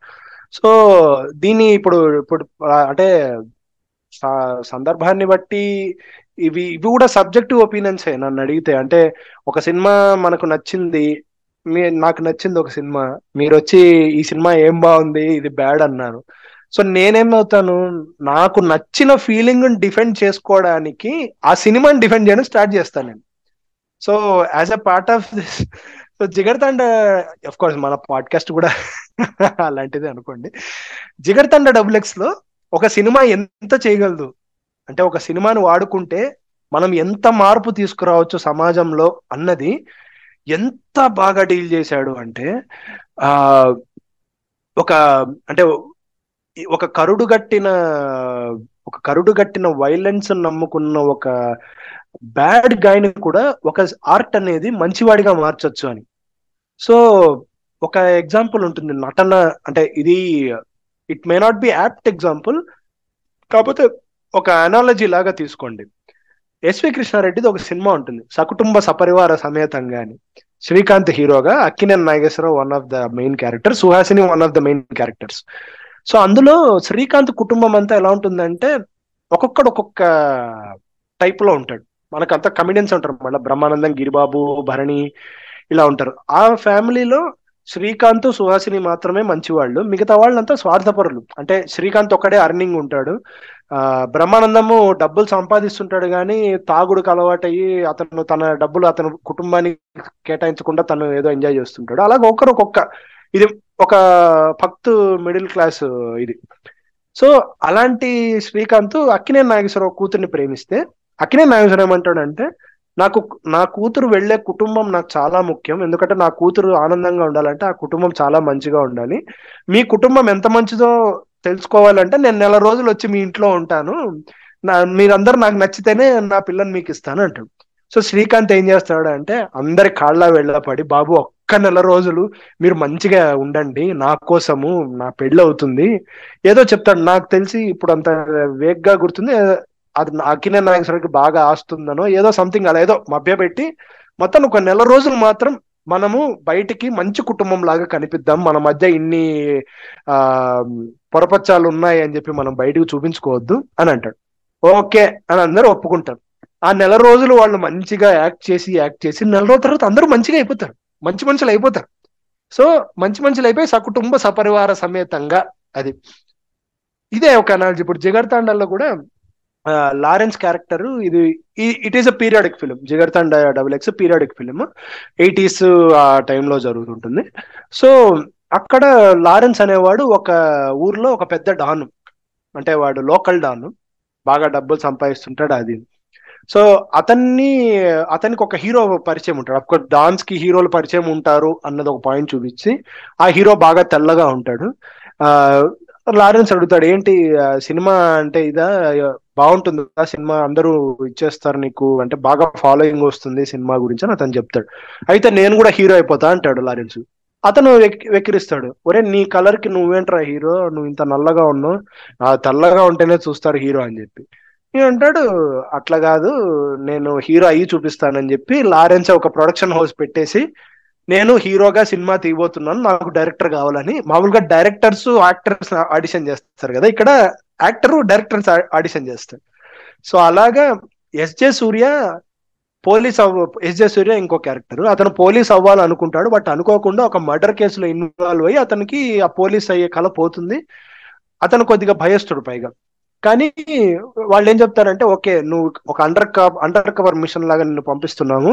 నువ్వు వెళ్ళి వాడిని అరెస్ట్ చేస్తావో చంపుతావో ఏదో ఒకటి చెయ్యి. వాడిని వాడిని నువ్వు చేస్తే అప్పుడు నేను పోలీస్ ఉద్యోగం ఇస్తాను అంటాడు. అంటారు డిపార్ట్మెంట్ అంటుంది.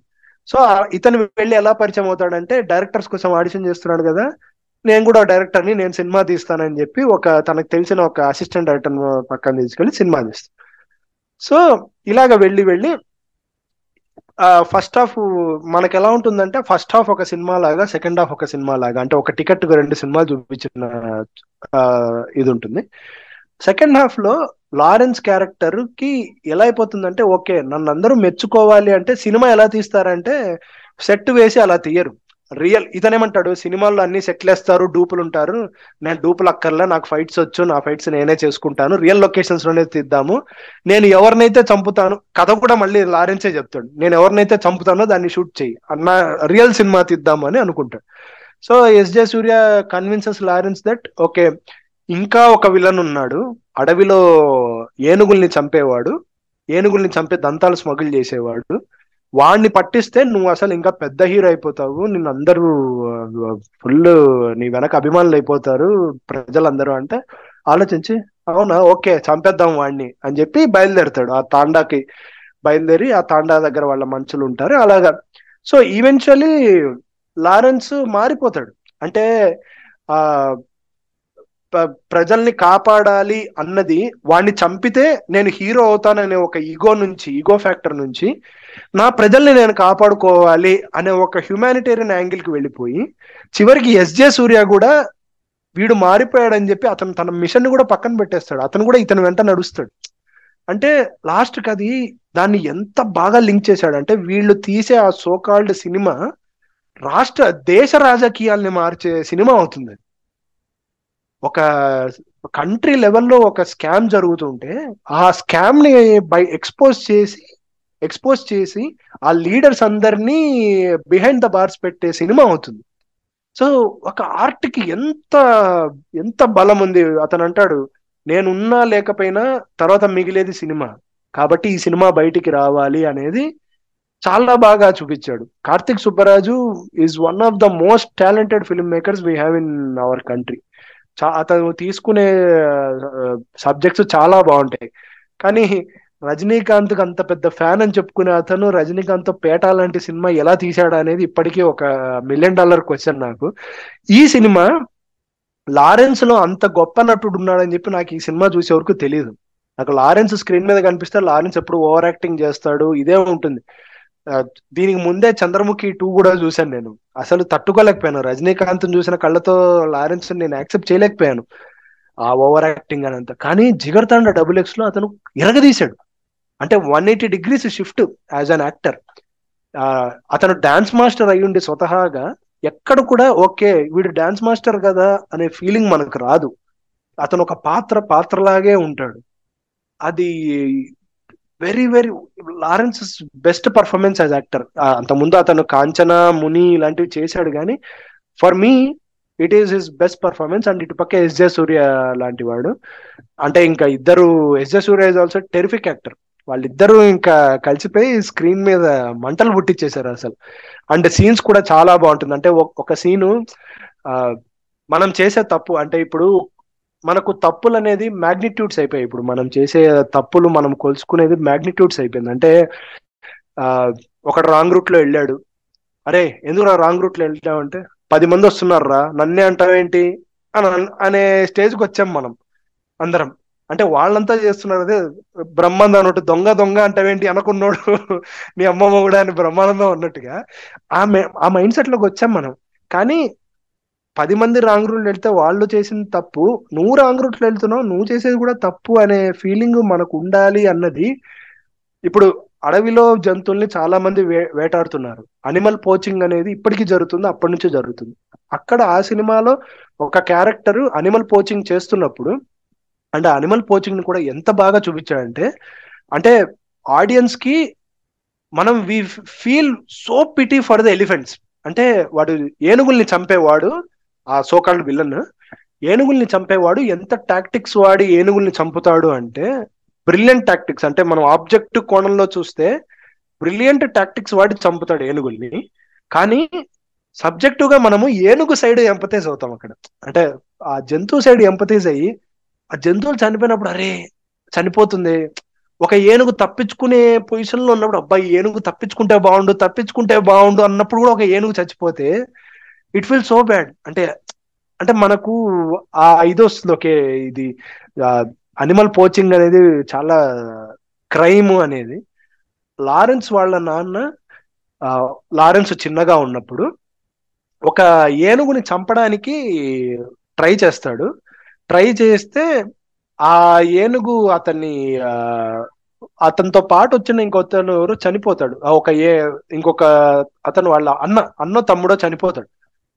చనిపోతే వాళ్ళ నాన్నకి ఆ ఏనుగుని చంపి ఆ ఏనుగు ఏనుగుని చంపడు యాక్చువల్గా కానీ ఏనుగును చంపాలనుకున్నాడు కదా థాట్ ఆ థాటే అతనికి భయంకరంగా హాంట్ అవుతుంటుంది ముప్పై ఏళ్ళగా ఆ హాంటింగ్ని తట్టుకోలేక అతను వేరే వేరే ఊరే మారిపోతారు వాళ్ళు. వాళ్ళు ఒకప్పుడు ఒక గిరిజన తాండాలో ఉండే ట్రైబల్స్ వాళ్ళు ఆ ఏనుగు చంపాలనుకున్నాడు మళ్ళీ ఆ ఏనుగు ఏదో రోజు నన్ను చంపడానికి వస్తుంది అనే భయంతో ఆ గిల్ట్తో అతను ఊరు మారిపోతాడు. మళ్ళీ ఆ విలను ఇదే ఊరు ఈ తాండా దగ్గరే ఉన్నాడని తెలుసుకొని ఈ విలన్ ఈ ఊరికి వస్తే ఆ ఈ లారెన్స్ ఆ విలను గొడవ పడేటప్పుడు ఒక ఏనుగుకు డెలివరీ అవుతుంటుంది. సో డెలివరీ అయినప్పుడు ఏనుగులు ఏం చేస్తాయంటే ఒక ఏనుగుకి డెలివరీ అయితే అన్ని ఏనుగులు దాని చుట్టూ గార్డింగ్గా ఉండి కరెక్ట్గా డెలివరీ అయ్యేట్టుగా ఏనుగులు చూస్తాయి. అది ఏనుగు జాతి ధర్మం. సో విలన్ ఏమనుకుంటాడు? డెలివరీ అవుతుంది. అన్ని ఏనుగులు మనకు ఒకే చోట దొరికి అన్నింటిని చంపేద్దామన్న థాట్తో వాడు వస్తాడు లారెన్స్ ఎందుకు వస్తాడు? ఏనుగుల గురించి వాడు పట్టించుకోడు. విలన్ని చంపుదామని వస్తాడు. సో ఆ కన్ఫ్రంటేషన్ జరుగుతున్నప్పుడు ఏనుగులు గమనిస్తాయి. Elephants are very clever animals అది అది మనకు తెలిసిన విషయం. సో లారెన్స్ తనకు వేరే మోటోతో అతను ఫైట్ చేస్తున్నాడు. బట్ అతను ఫైట్ చేయడం వల్ల ఏమవుతుందంటే ఇటు పక్క ఏనుగు డెలివరీ సవ్యంగా జరుగుతుంది. ఏనుగు డెలివరీ సవ్యంగా జరిగినందుకు ఆ ఏనుగు వచ్చి మళ్ళీ థ్యాంక్స్ చెప్పడానికి వీళ్ళ తాండాకు వస్తుంది ఆ బేబీని తీసుకొని. అప్పుడు లారెన్స్ వాళ్ళ నాన్నకి రిలీజ్ అబ్బా ఆ ఏనుగు పేరు అత్తిని. అత్తిని మొత్తానికి నన్ను క్షమించింది అని ఆ హ్యాపీనెస్లో ఇన్నేళ్ళ భారం నాకు తీరిపోయిందన్న హ్యాపీనెస్లో అతను ప్రాణాలు వదులుతాడు. చనిపోతాడు. ఆ హ్యాపీనెస్ అమ్మా. వాళ్ళు ఒక దేవతని కొలుస్తుంటారు. ట్రైబల్స్ శేషుకాళి అని చెప్పి. ఆ శేషుకాళి అమ్మ కాళ్ళ మీద పడి అమ్మ మొత్తానికి నా గిల్ట్ అనేది తీరిపోయింది. ఇక హ్యాపీగా నేను అతను చనిపోతాడు. సో అంత సోషల్ రెస్పాన్సిబిలిటీతో తీసిన సినిమా ఇది.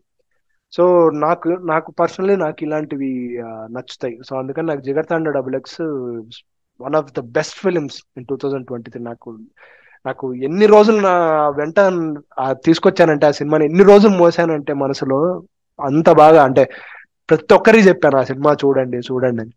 Very very very very extraordinary film ఇంకా మూడే సినిమాలు ఉన్నాయి. అందులో ఎక్కువ మాట్లాడే సినిమాలు ఒకటే ఉంది. తర్వాత నాకు ఈ ఇయర్ లాస్ట్లో వచ్చిన రిలీజెస్లో నాకు నచ్చింది హాయ్ నాన్న ఒకటి నచ్చింది.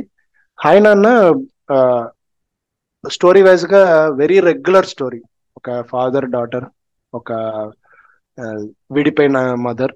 సో వీళ్ళని వీళ్ళ మధ్య జరిగేది. అంటే డాటర్కి ఒక హెల్త్ ఎయిల్మెంట్ ఇలా ఉన్నది. వెరీ రెగ్యులర్ అంటే ఈ టెంప్లెట్లో తెలుగు సినిమాలో చాలా కథలు వచ్చాయి కానీ తీసిన విధానం చాలా బాగుంది. అంటే చాలా నీట్గా ఎక్కడ కూడా ఏ సీన్ కూడా ఇదేంటి ఓవర్గా ఉంది అని అనిపించకుండా వెరీ ఫీల్ గుడ్ ఫిలిం. మంచి పర్ఫార్మెన్సెస్ నాని కానీ మృణాల్ ఠాకూర్ కానీ అమ్మాయి ఎస్పెషల్లీ అమ్మాయి చాలా బాగా చేసింది ఆ చిన్న పాప. పాటలు బాగున్నాయి మంచి మ్యూజిక్ ఉంది. సో ఇది డెబ్యూ డైరెక్టర్ తీసింది షౌర్యువ్ అని. చాలా బాగా డీల్ చేశాడు సినిమా. సో ఇది మంచి మంచి సినిమా. ఇది అందరూ అందరూ చూడదగ్గ చిత్రం ఇది. ఫ్యామిలీతో very nice film next Dunki Dunki చాలా మంది నచ్చలేదు సోషల్ మీడియాలో చూడగా బట్ నాకెందుకు నచ్చింది అంటే ఈ సంవత్సరంలో షారుఖ్ ఖాన్ మూడు సినిమాలు చేశాడు.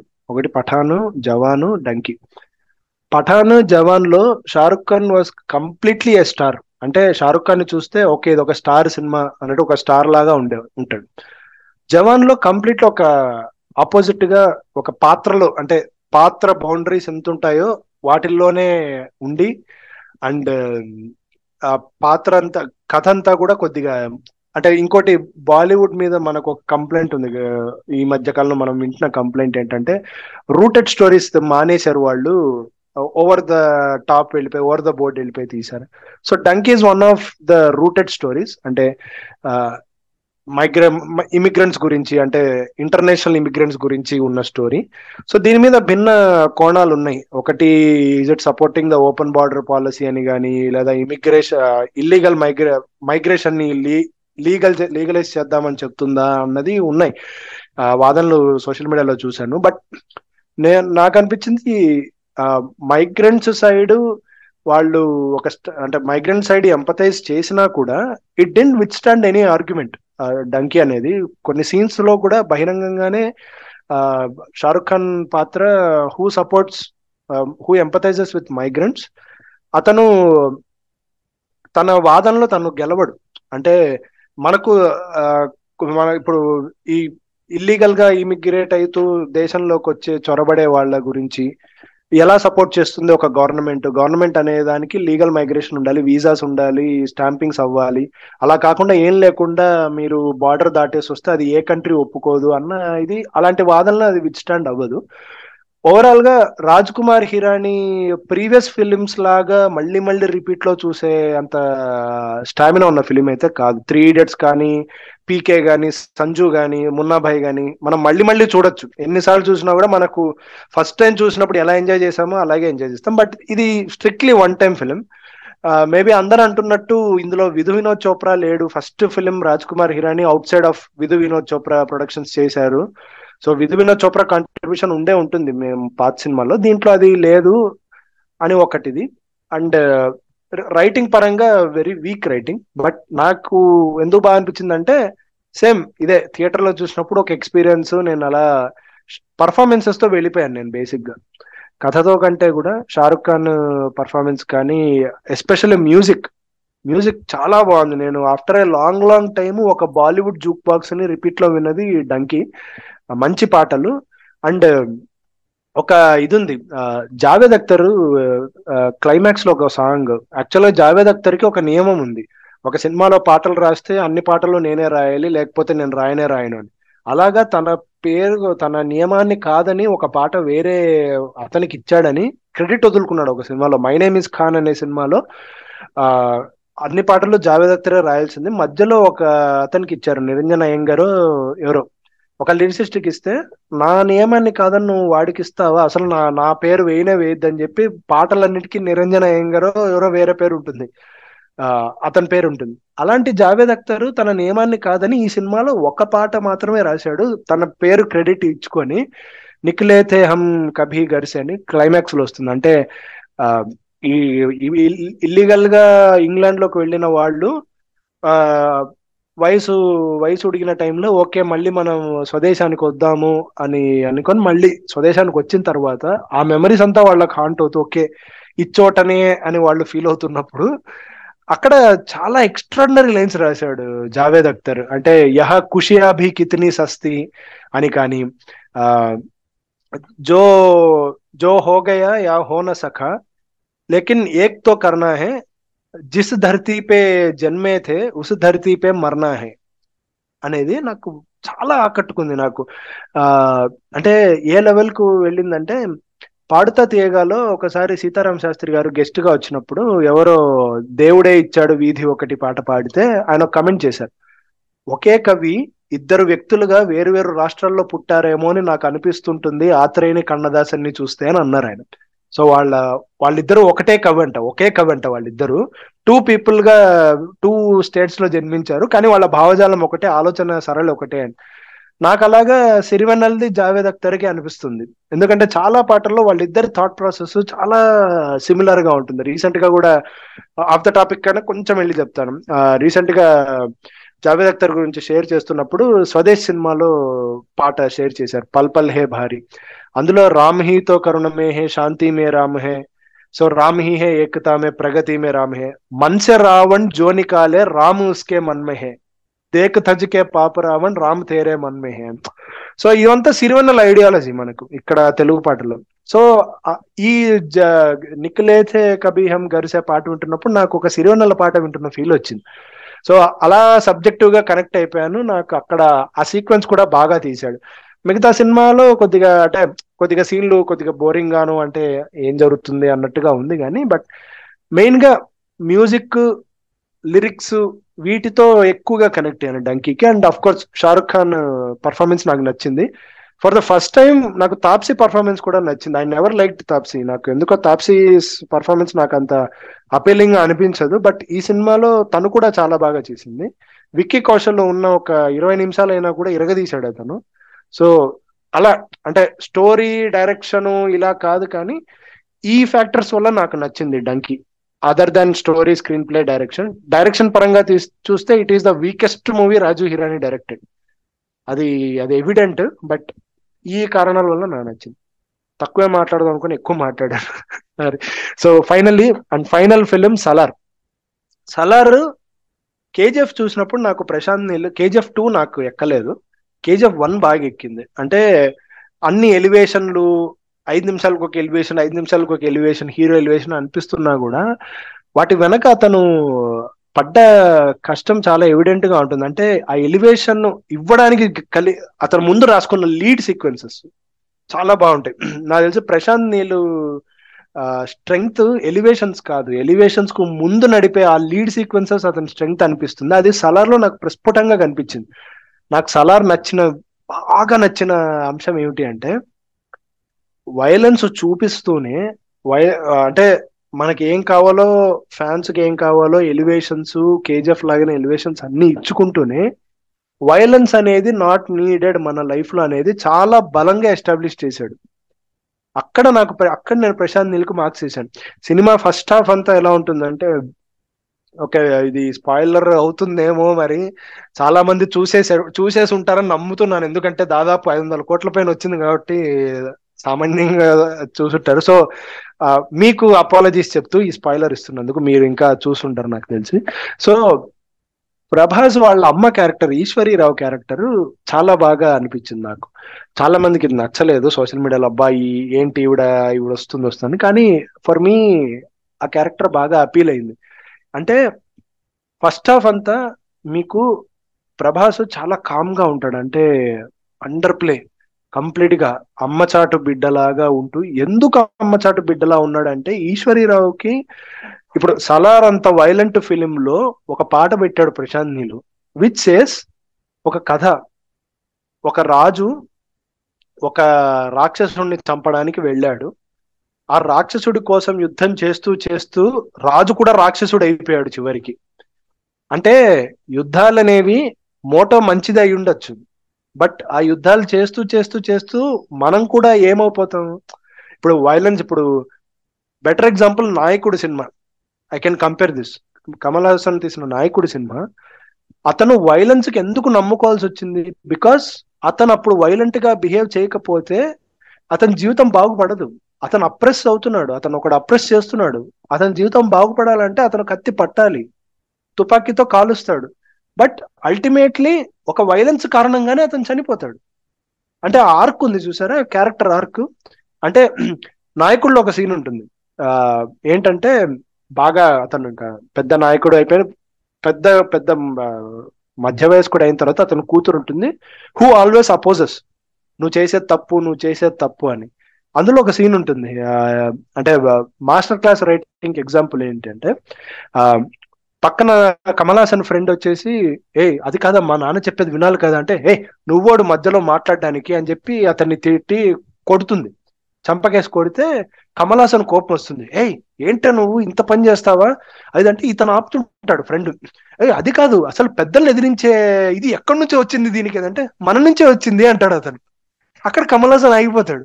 అంటే అంతకుముందు నువ్వు ఎందుకు నువ్వు ఎలాగా ఇదయ్యావు? నువ్వు పెద్దల అంటే సొసైటీలో అప్పుడున్న సోకాళ్ళ నామ్స్ ప్రకారం పెద్దవాళ్ళు అనుకున్న వాళ్ళని ఎదిరించే నువ్వు ఈ స్టేజ్కి వచ్చావు.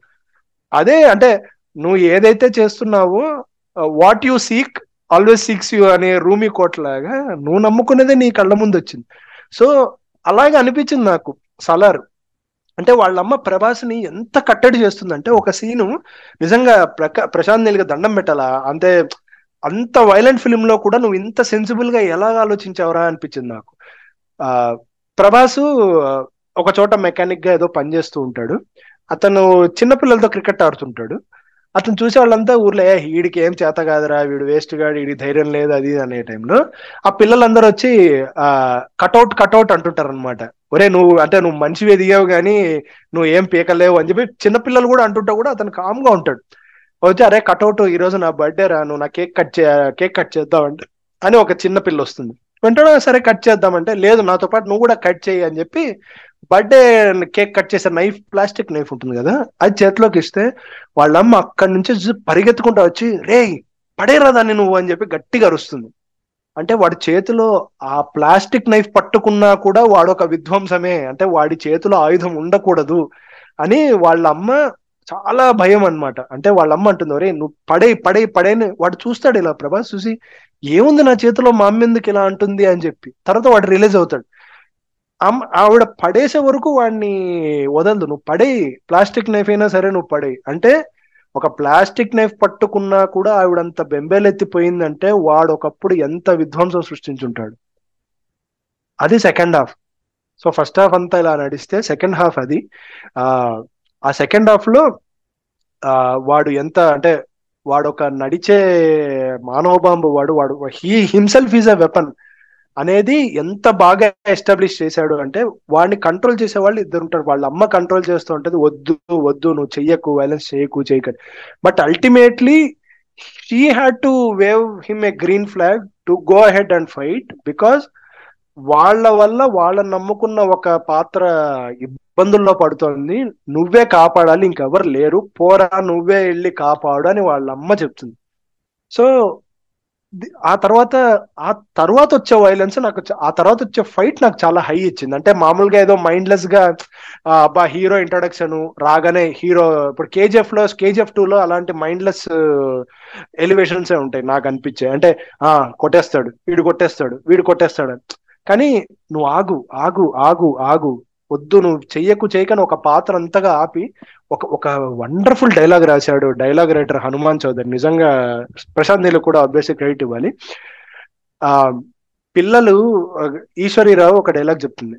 పిల్లలమ్మ వీళ్ళు పిల్లలు కరిగించిన ఇనుము లాంటి వాళ్ళు సరిగ్గా మలిస్తే దీపకుందులు అవుతారు సరిగ్గా మలచకపోతే అని ప్రభాస్ సైడ్ చూస్తుంది. అంతే డైలాగ్ సో అంటే పిల్లల్ని సరిగ్గా పెంచకపోతే పెంచితే దీపక్ కుందులే నలుగురికి మంచి చేస్తారు. పెంచకపోతే వీళ్ళ తయారవుతారు. అంటే వాడు ఏం చేసి ఉంటాడు వాడు ఎంత విధ్వంసం సృష్టించుంటాడు అనేది. ఒక హై లెవెల్ హాకైలో నుంచి చూస్తే ఇవంతా మనకు సమరసింహారెడ్డి నరసింహనాయుడు టెంప్లెట్సే. సమరసింహారెడ్డి అక్కడ ఉన్న సమరసింహారెడ్డి ఇక్కడ అబ్బులాగా వంట వంట ఎందుకు వండుతున్నాడు అనేది. ఎందుకంటే అప్పట్లో అతను ఎంతో వైలెన్స్ చేశాడు. సమరసింహారెడ్డి టెంప్లెట్ అదే. ఎందుకు అతను వచ్చాడు అంటే తన ద్వారానే తన నమ్ముకు తన ఫ్రెండ్ ప్రాణం పోయింది. సో హీ ఫీల్స్ దట్ నా వైలెన్స్ వల్లే నేనే నష్టపోయాను అన్నది.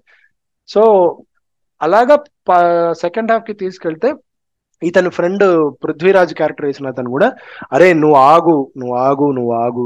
రిటార్ట్ అవు ఇవ్వకు ఇవ్వకు ఇవ్వకు ఇవ్వకు అని చెప్పి అతను కంట్రోల్ చేస్తూ ఇతనికి ఆ కంట్రోల్ ఉండదు. ఓకే ఎక్కడైనా ఇది తప్పు జరుగుతుందంటే వెళ్ళి ఎదిరించేయాలి అన్న క్యారెక్టర్ ప్రభాస్ది. కానీ ఇతను ఆపడం ఆపడం మళ్ళీ అతను గొడవ పడ్డం. అలాగా ఫస్ట్ హాఫ్లో అమ్మకి కొడుక్కి మధ్య ఏం నడుస్తుందో సెకండ్ హాఫ్లో ఫ్రెండ్కి హీరోకి మధ్య అలాగే నడుస్తుంది. అండ్ ఇది ఎమోషనల్గా ఒక కాంటెంట్ వైజ్ ప్రశాంత్ నీళ్ళు ఎందుకు అప్రిషియేట్ చేయాలంటే వెరీ రెగ్యులర్ స్టోరీ అంటే నేను అన్నట్టు హాకీలో చూస్తే సమరసింహారెడ్డి స్టోరీ ఇది.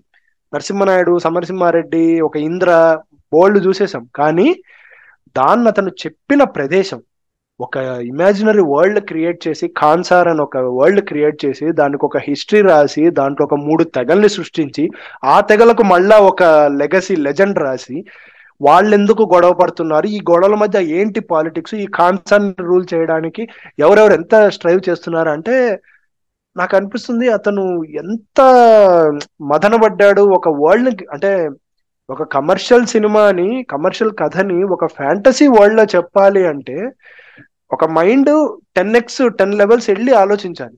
ఒక కాన్సారు ఒక ఇమాజినరీ వరల్డ్ సృష్టించి దానికి రూల్స్ అందులో మనుషులు ఎటువంటి అటైర్స్లో ఉంటారు ఏ తెగ ఎటువంటి అటైర్ వేసుకుంటుంది ఏ తెగ ఏం మాట్లాడుతుంది వాళ్ళు ఏం తింటారు వాళ్ళ లైఫ్ స్టైల్ ఎలా ఉంటుంది ఇవంతా ఒక బిల్డ్ చేయడానికి అంటే మనకు ఆడియన్స్కి ఎలా ఎస్టాబ్ ఆడియన్సెస్కి ఏం ఎస్టాబ్లిష్ చేస్తాడంటే first he establishes the world కేజీఎఫ్లో కూడా అదే చేశాడు బ్రహ్మాండంగా చేశాడు. అంటే కేజీఎఫ్ లాంటి వరల్డ్ ఉంది అక్కడ ఇలా స్లేవరీ ఉంది అనేది.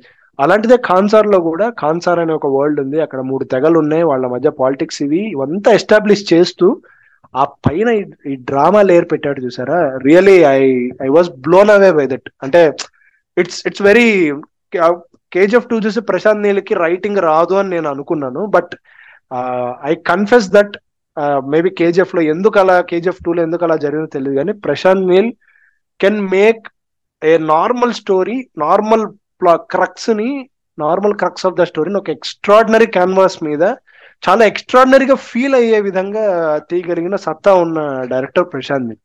So that way నాకు సలార్ అనేది నా ఇయర్లో ఇట్ వాజ్ అ బ్యూటిఫుల్ అంటే సలార్ చూడ నేను కూడా ఇలాగే ప్రభాస్ని వాళ్ళ అమ్మ ఆపినట్టు సలార్ ఆగుదాంలే ఆగుదాంలే ఆగుదాం టికెట్ ప్రైజెస్ ఎక్కువగా ఉన్నాయని ఆగాను నేను. Four hundred and thirteen rupees multiplex two వారం అయితే టూ నైన్టీ ఫైవ్ వచ్చేస్తుంది అని.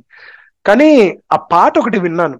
కృష్ణకాంత్ రాశారు పాట. Really I should appreciate Krishnakanth for the two songs సూర్యుడే భుజము తట్టి అంటే ఇద్దరు ఫ్రెండ్స్ గురించి చెప్తూ మనకు ట్రిపుల్ ఆర్లో దోస్తి గురించి ఒక పాట ఉంది ఫ్రెండ్స్ గురించి ఒకరేమో మారణ శాస్త్రం. అలాంటి టెంప్లెట్లోనే రాసిన సాంగ్ చాలా బాగా కంపోజ్ చేసిన సాంగ్ బాగా రాసిన song and more than this ఆ అనగనగా ఒక కథలో అని ఒక పాట రాసిన రాసినందుకు కృష్ణకాంత్ నిజంగా ఐ అప్రిషియేట్ నాకు ఆ పాట విని నేను ఆగలేకపోయాను. అంటే ట్రైలర్ చూసిన తర్వాత నాకు తెలుసు it is a very violent film చాలా యాక్షన్ సీక్వెన్సెస్ ఉంటాయి. అలాంటి సినిమాలో ఈ పాట ఎందుకు పెట్టాడు? ఇలాంటి సాహిత్యంలో నాకు ఇంట్రెస్ట్ నేను తట్టుకోలేకపోతే పోయే నాలుగు వందలు నాకు అని చెప్పి వెళ్ళాను. అండ్ నాకు ఫుల్ పైసా వసూలైంది సలార్ వల్ల. అండ్ ప్రభాస్కి సినిమా అంతా చూస్తే ఒక ఏ ఫోర్ షీట్లో డైలాగులు ఉంటాయి అంతే. ఒక ఏ ఫోర్ షీట్ రెండు పక్కల ఎంత మాటలైతే రాయగలమో అంతే మాటలు ప్రభాస్వి. అండ్ ప్రభాస్ కూడా ఎంత బాగా పాత్రలో ఒదిగిపోయి అంటే చాలా బాగా చేశాడు. ప్రభాస్ బాగా చేశాడు. పృథ్వీరాజ్ బాగా చేశాడు. ఈశ్వరీరావు చాలా బాగా చేసింది. ఆ, అట్లా అలాగా వెరసి నాకు ఒక అదొక మంచి సినిమా అనిపించింది నాకు. అంటే నీకు కావాల్సిన భగవంత్ కేసరి లాగే నీకు కావాల్సిన కమర్షియల్ ఎలిమెంట్స్ ఫైట్లు అన్ని ఇస్తూనే ఒక మంచి ఎమోషనల్ కంటెంట్ చెప్పినట్టు సలార్ కూడా వైలెన్స్ చూపిస్తూనే వైలెన్స్ వద్దు అని చెప్పాలి అంటే అంటే మనం నమ్ముకున్న సిద్ధాంతాలనే మనము అంటే ఇప్పుడు సిద్ధాంతం అన్- మనం నమ్ముకున్న ఐడియాలజీలో కూడా మనము తప్పు వెతకగలము బ్యాడ్ ఉంటే చెప్పగలము అన్నది అది అందరికీ సాధ్యం కాని విషయం. నేను ఇప్పటి వరకు అంటే అలాంటిది నేను ఒక బాపు గారిలోను ఒక సీతారాం శాస్త్రి గారిలోను చూశాను. మళ్ళీ ప్రశాంత్ నీల్ ఆ దగ్గరగా వచ్చాడు అనిపించింది అంటే వైలెంట్ ఫిలిం తీస్తే సినిమా ఖచ్చితంగా హిట్ అని నమ్ముకున్నాడు అతను. అంటే ఒక action violent film Annu. I stand corrected action film ఒక యాక్షన్ ఫిలిం తీస్తే ఖచ్చితంగా హిట్ అవుతుంది. నాకు యాక్షన్ ఫిలిమ్సే ఇష్టము అని చెప్పిన Prashanth Neel violence is bad violence నమ్ముకోకూడదు అని కూడా ఎస్టాబ్లిష్ చేయగలిగాడు అంటే రియలీ సాహో. సలార్కి సాహో ప్రభాస్ సినిమాలే రెండు. So so here I conclude so ఇది మా నా సైడ్ నుంచి నేను మాట్లాడాలనుకున్న సినిమాలు వాటి విశ్లేషణ ఇది. అందరికి నచ్చుతుందని ఆశిస్తాను and very welcome to the we are very open to the feedback as always yeah లేదు, చాలా బాగా చెప్పావు. ఎందుకంటే నేను కూడా కొన్ని సినిమాలు చూద్దాం అనుకుంటున్నా. ఇప్పుడు చెప్పిన కొన్ని.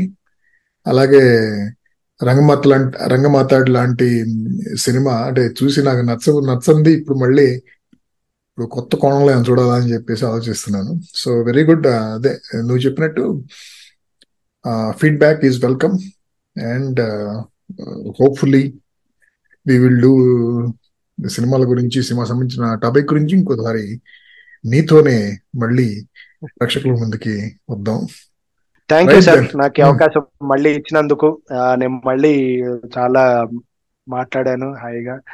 నాకు నాకు కూడా- నాకు కూడా నచ్చింది. నేను కూడా ఎంజాయ్ చేశాను మాట్లాడడం. యాజ్ ఆల్వేస్ మీ మీతో మాట్లాడడం బాగుంటుంది. ఎందుకంటే you are a very good listener and you are giving a very good platform in the name of Harivillu for many people who have many ideas to share చాలా మంచి ఒక open platform మీరు కల్పించారు. So I. I once again ఎప్పుడు చెప్పే మాటే కానీ మళ్ళీ మళ్ళీ చెప్తున్న మాట థ్యాంక్ యూ సో మచ్ ఈ ఈ కార్యక్రమం చేస్తున్నందుకు హరివిల్లు కోసం మళ్ళీ థ్యాంక్ యూ ఓకే బాయ్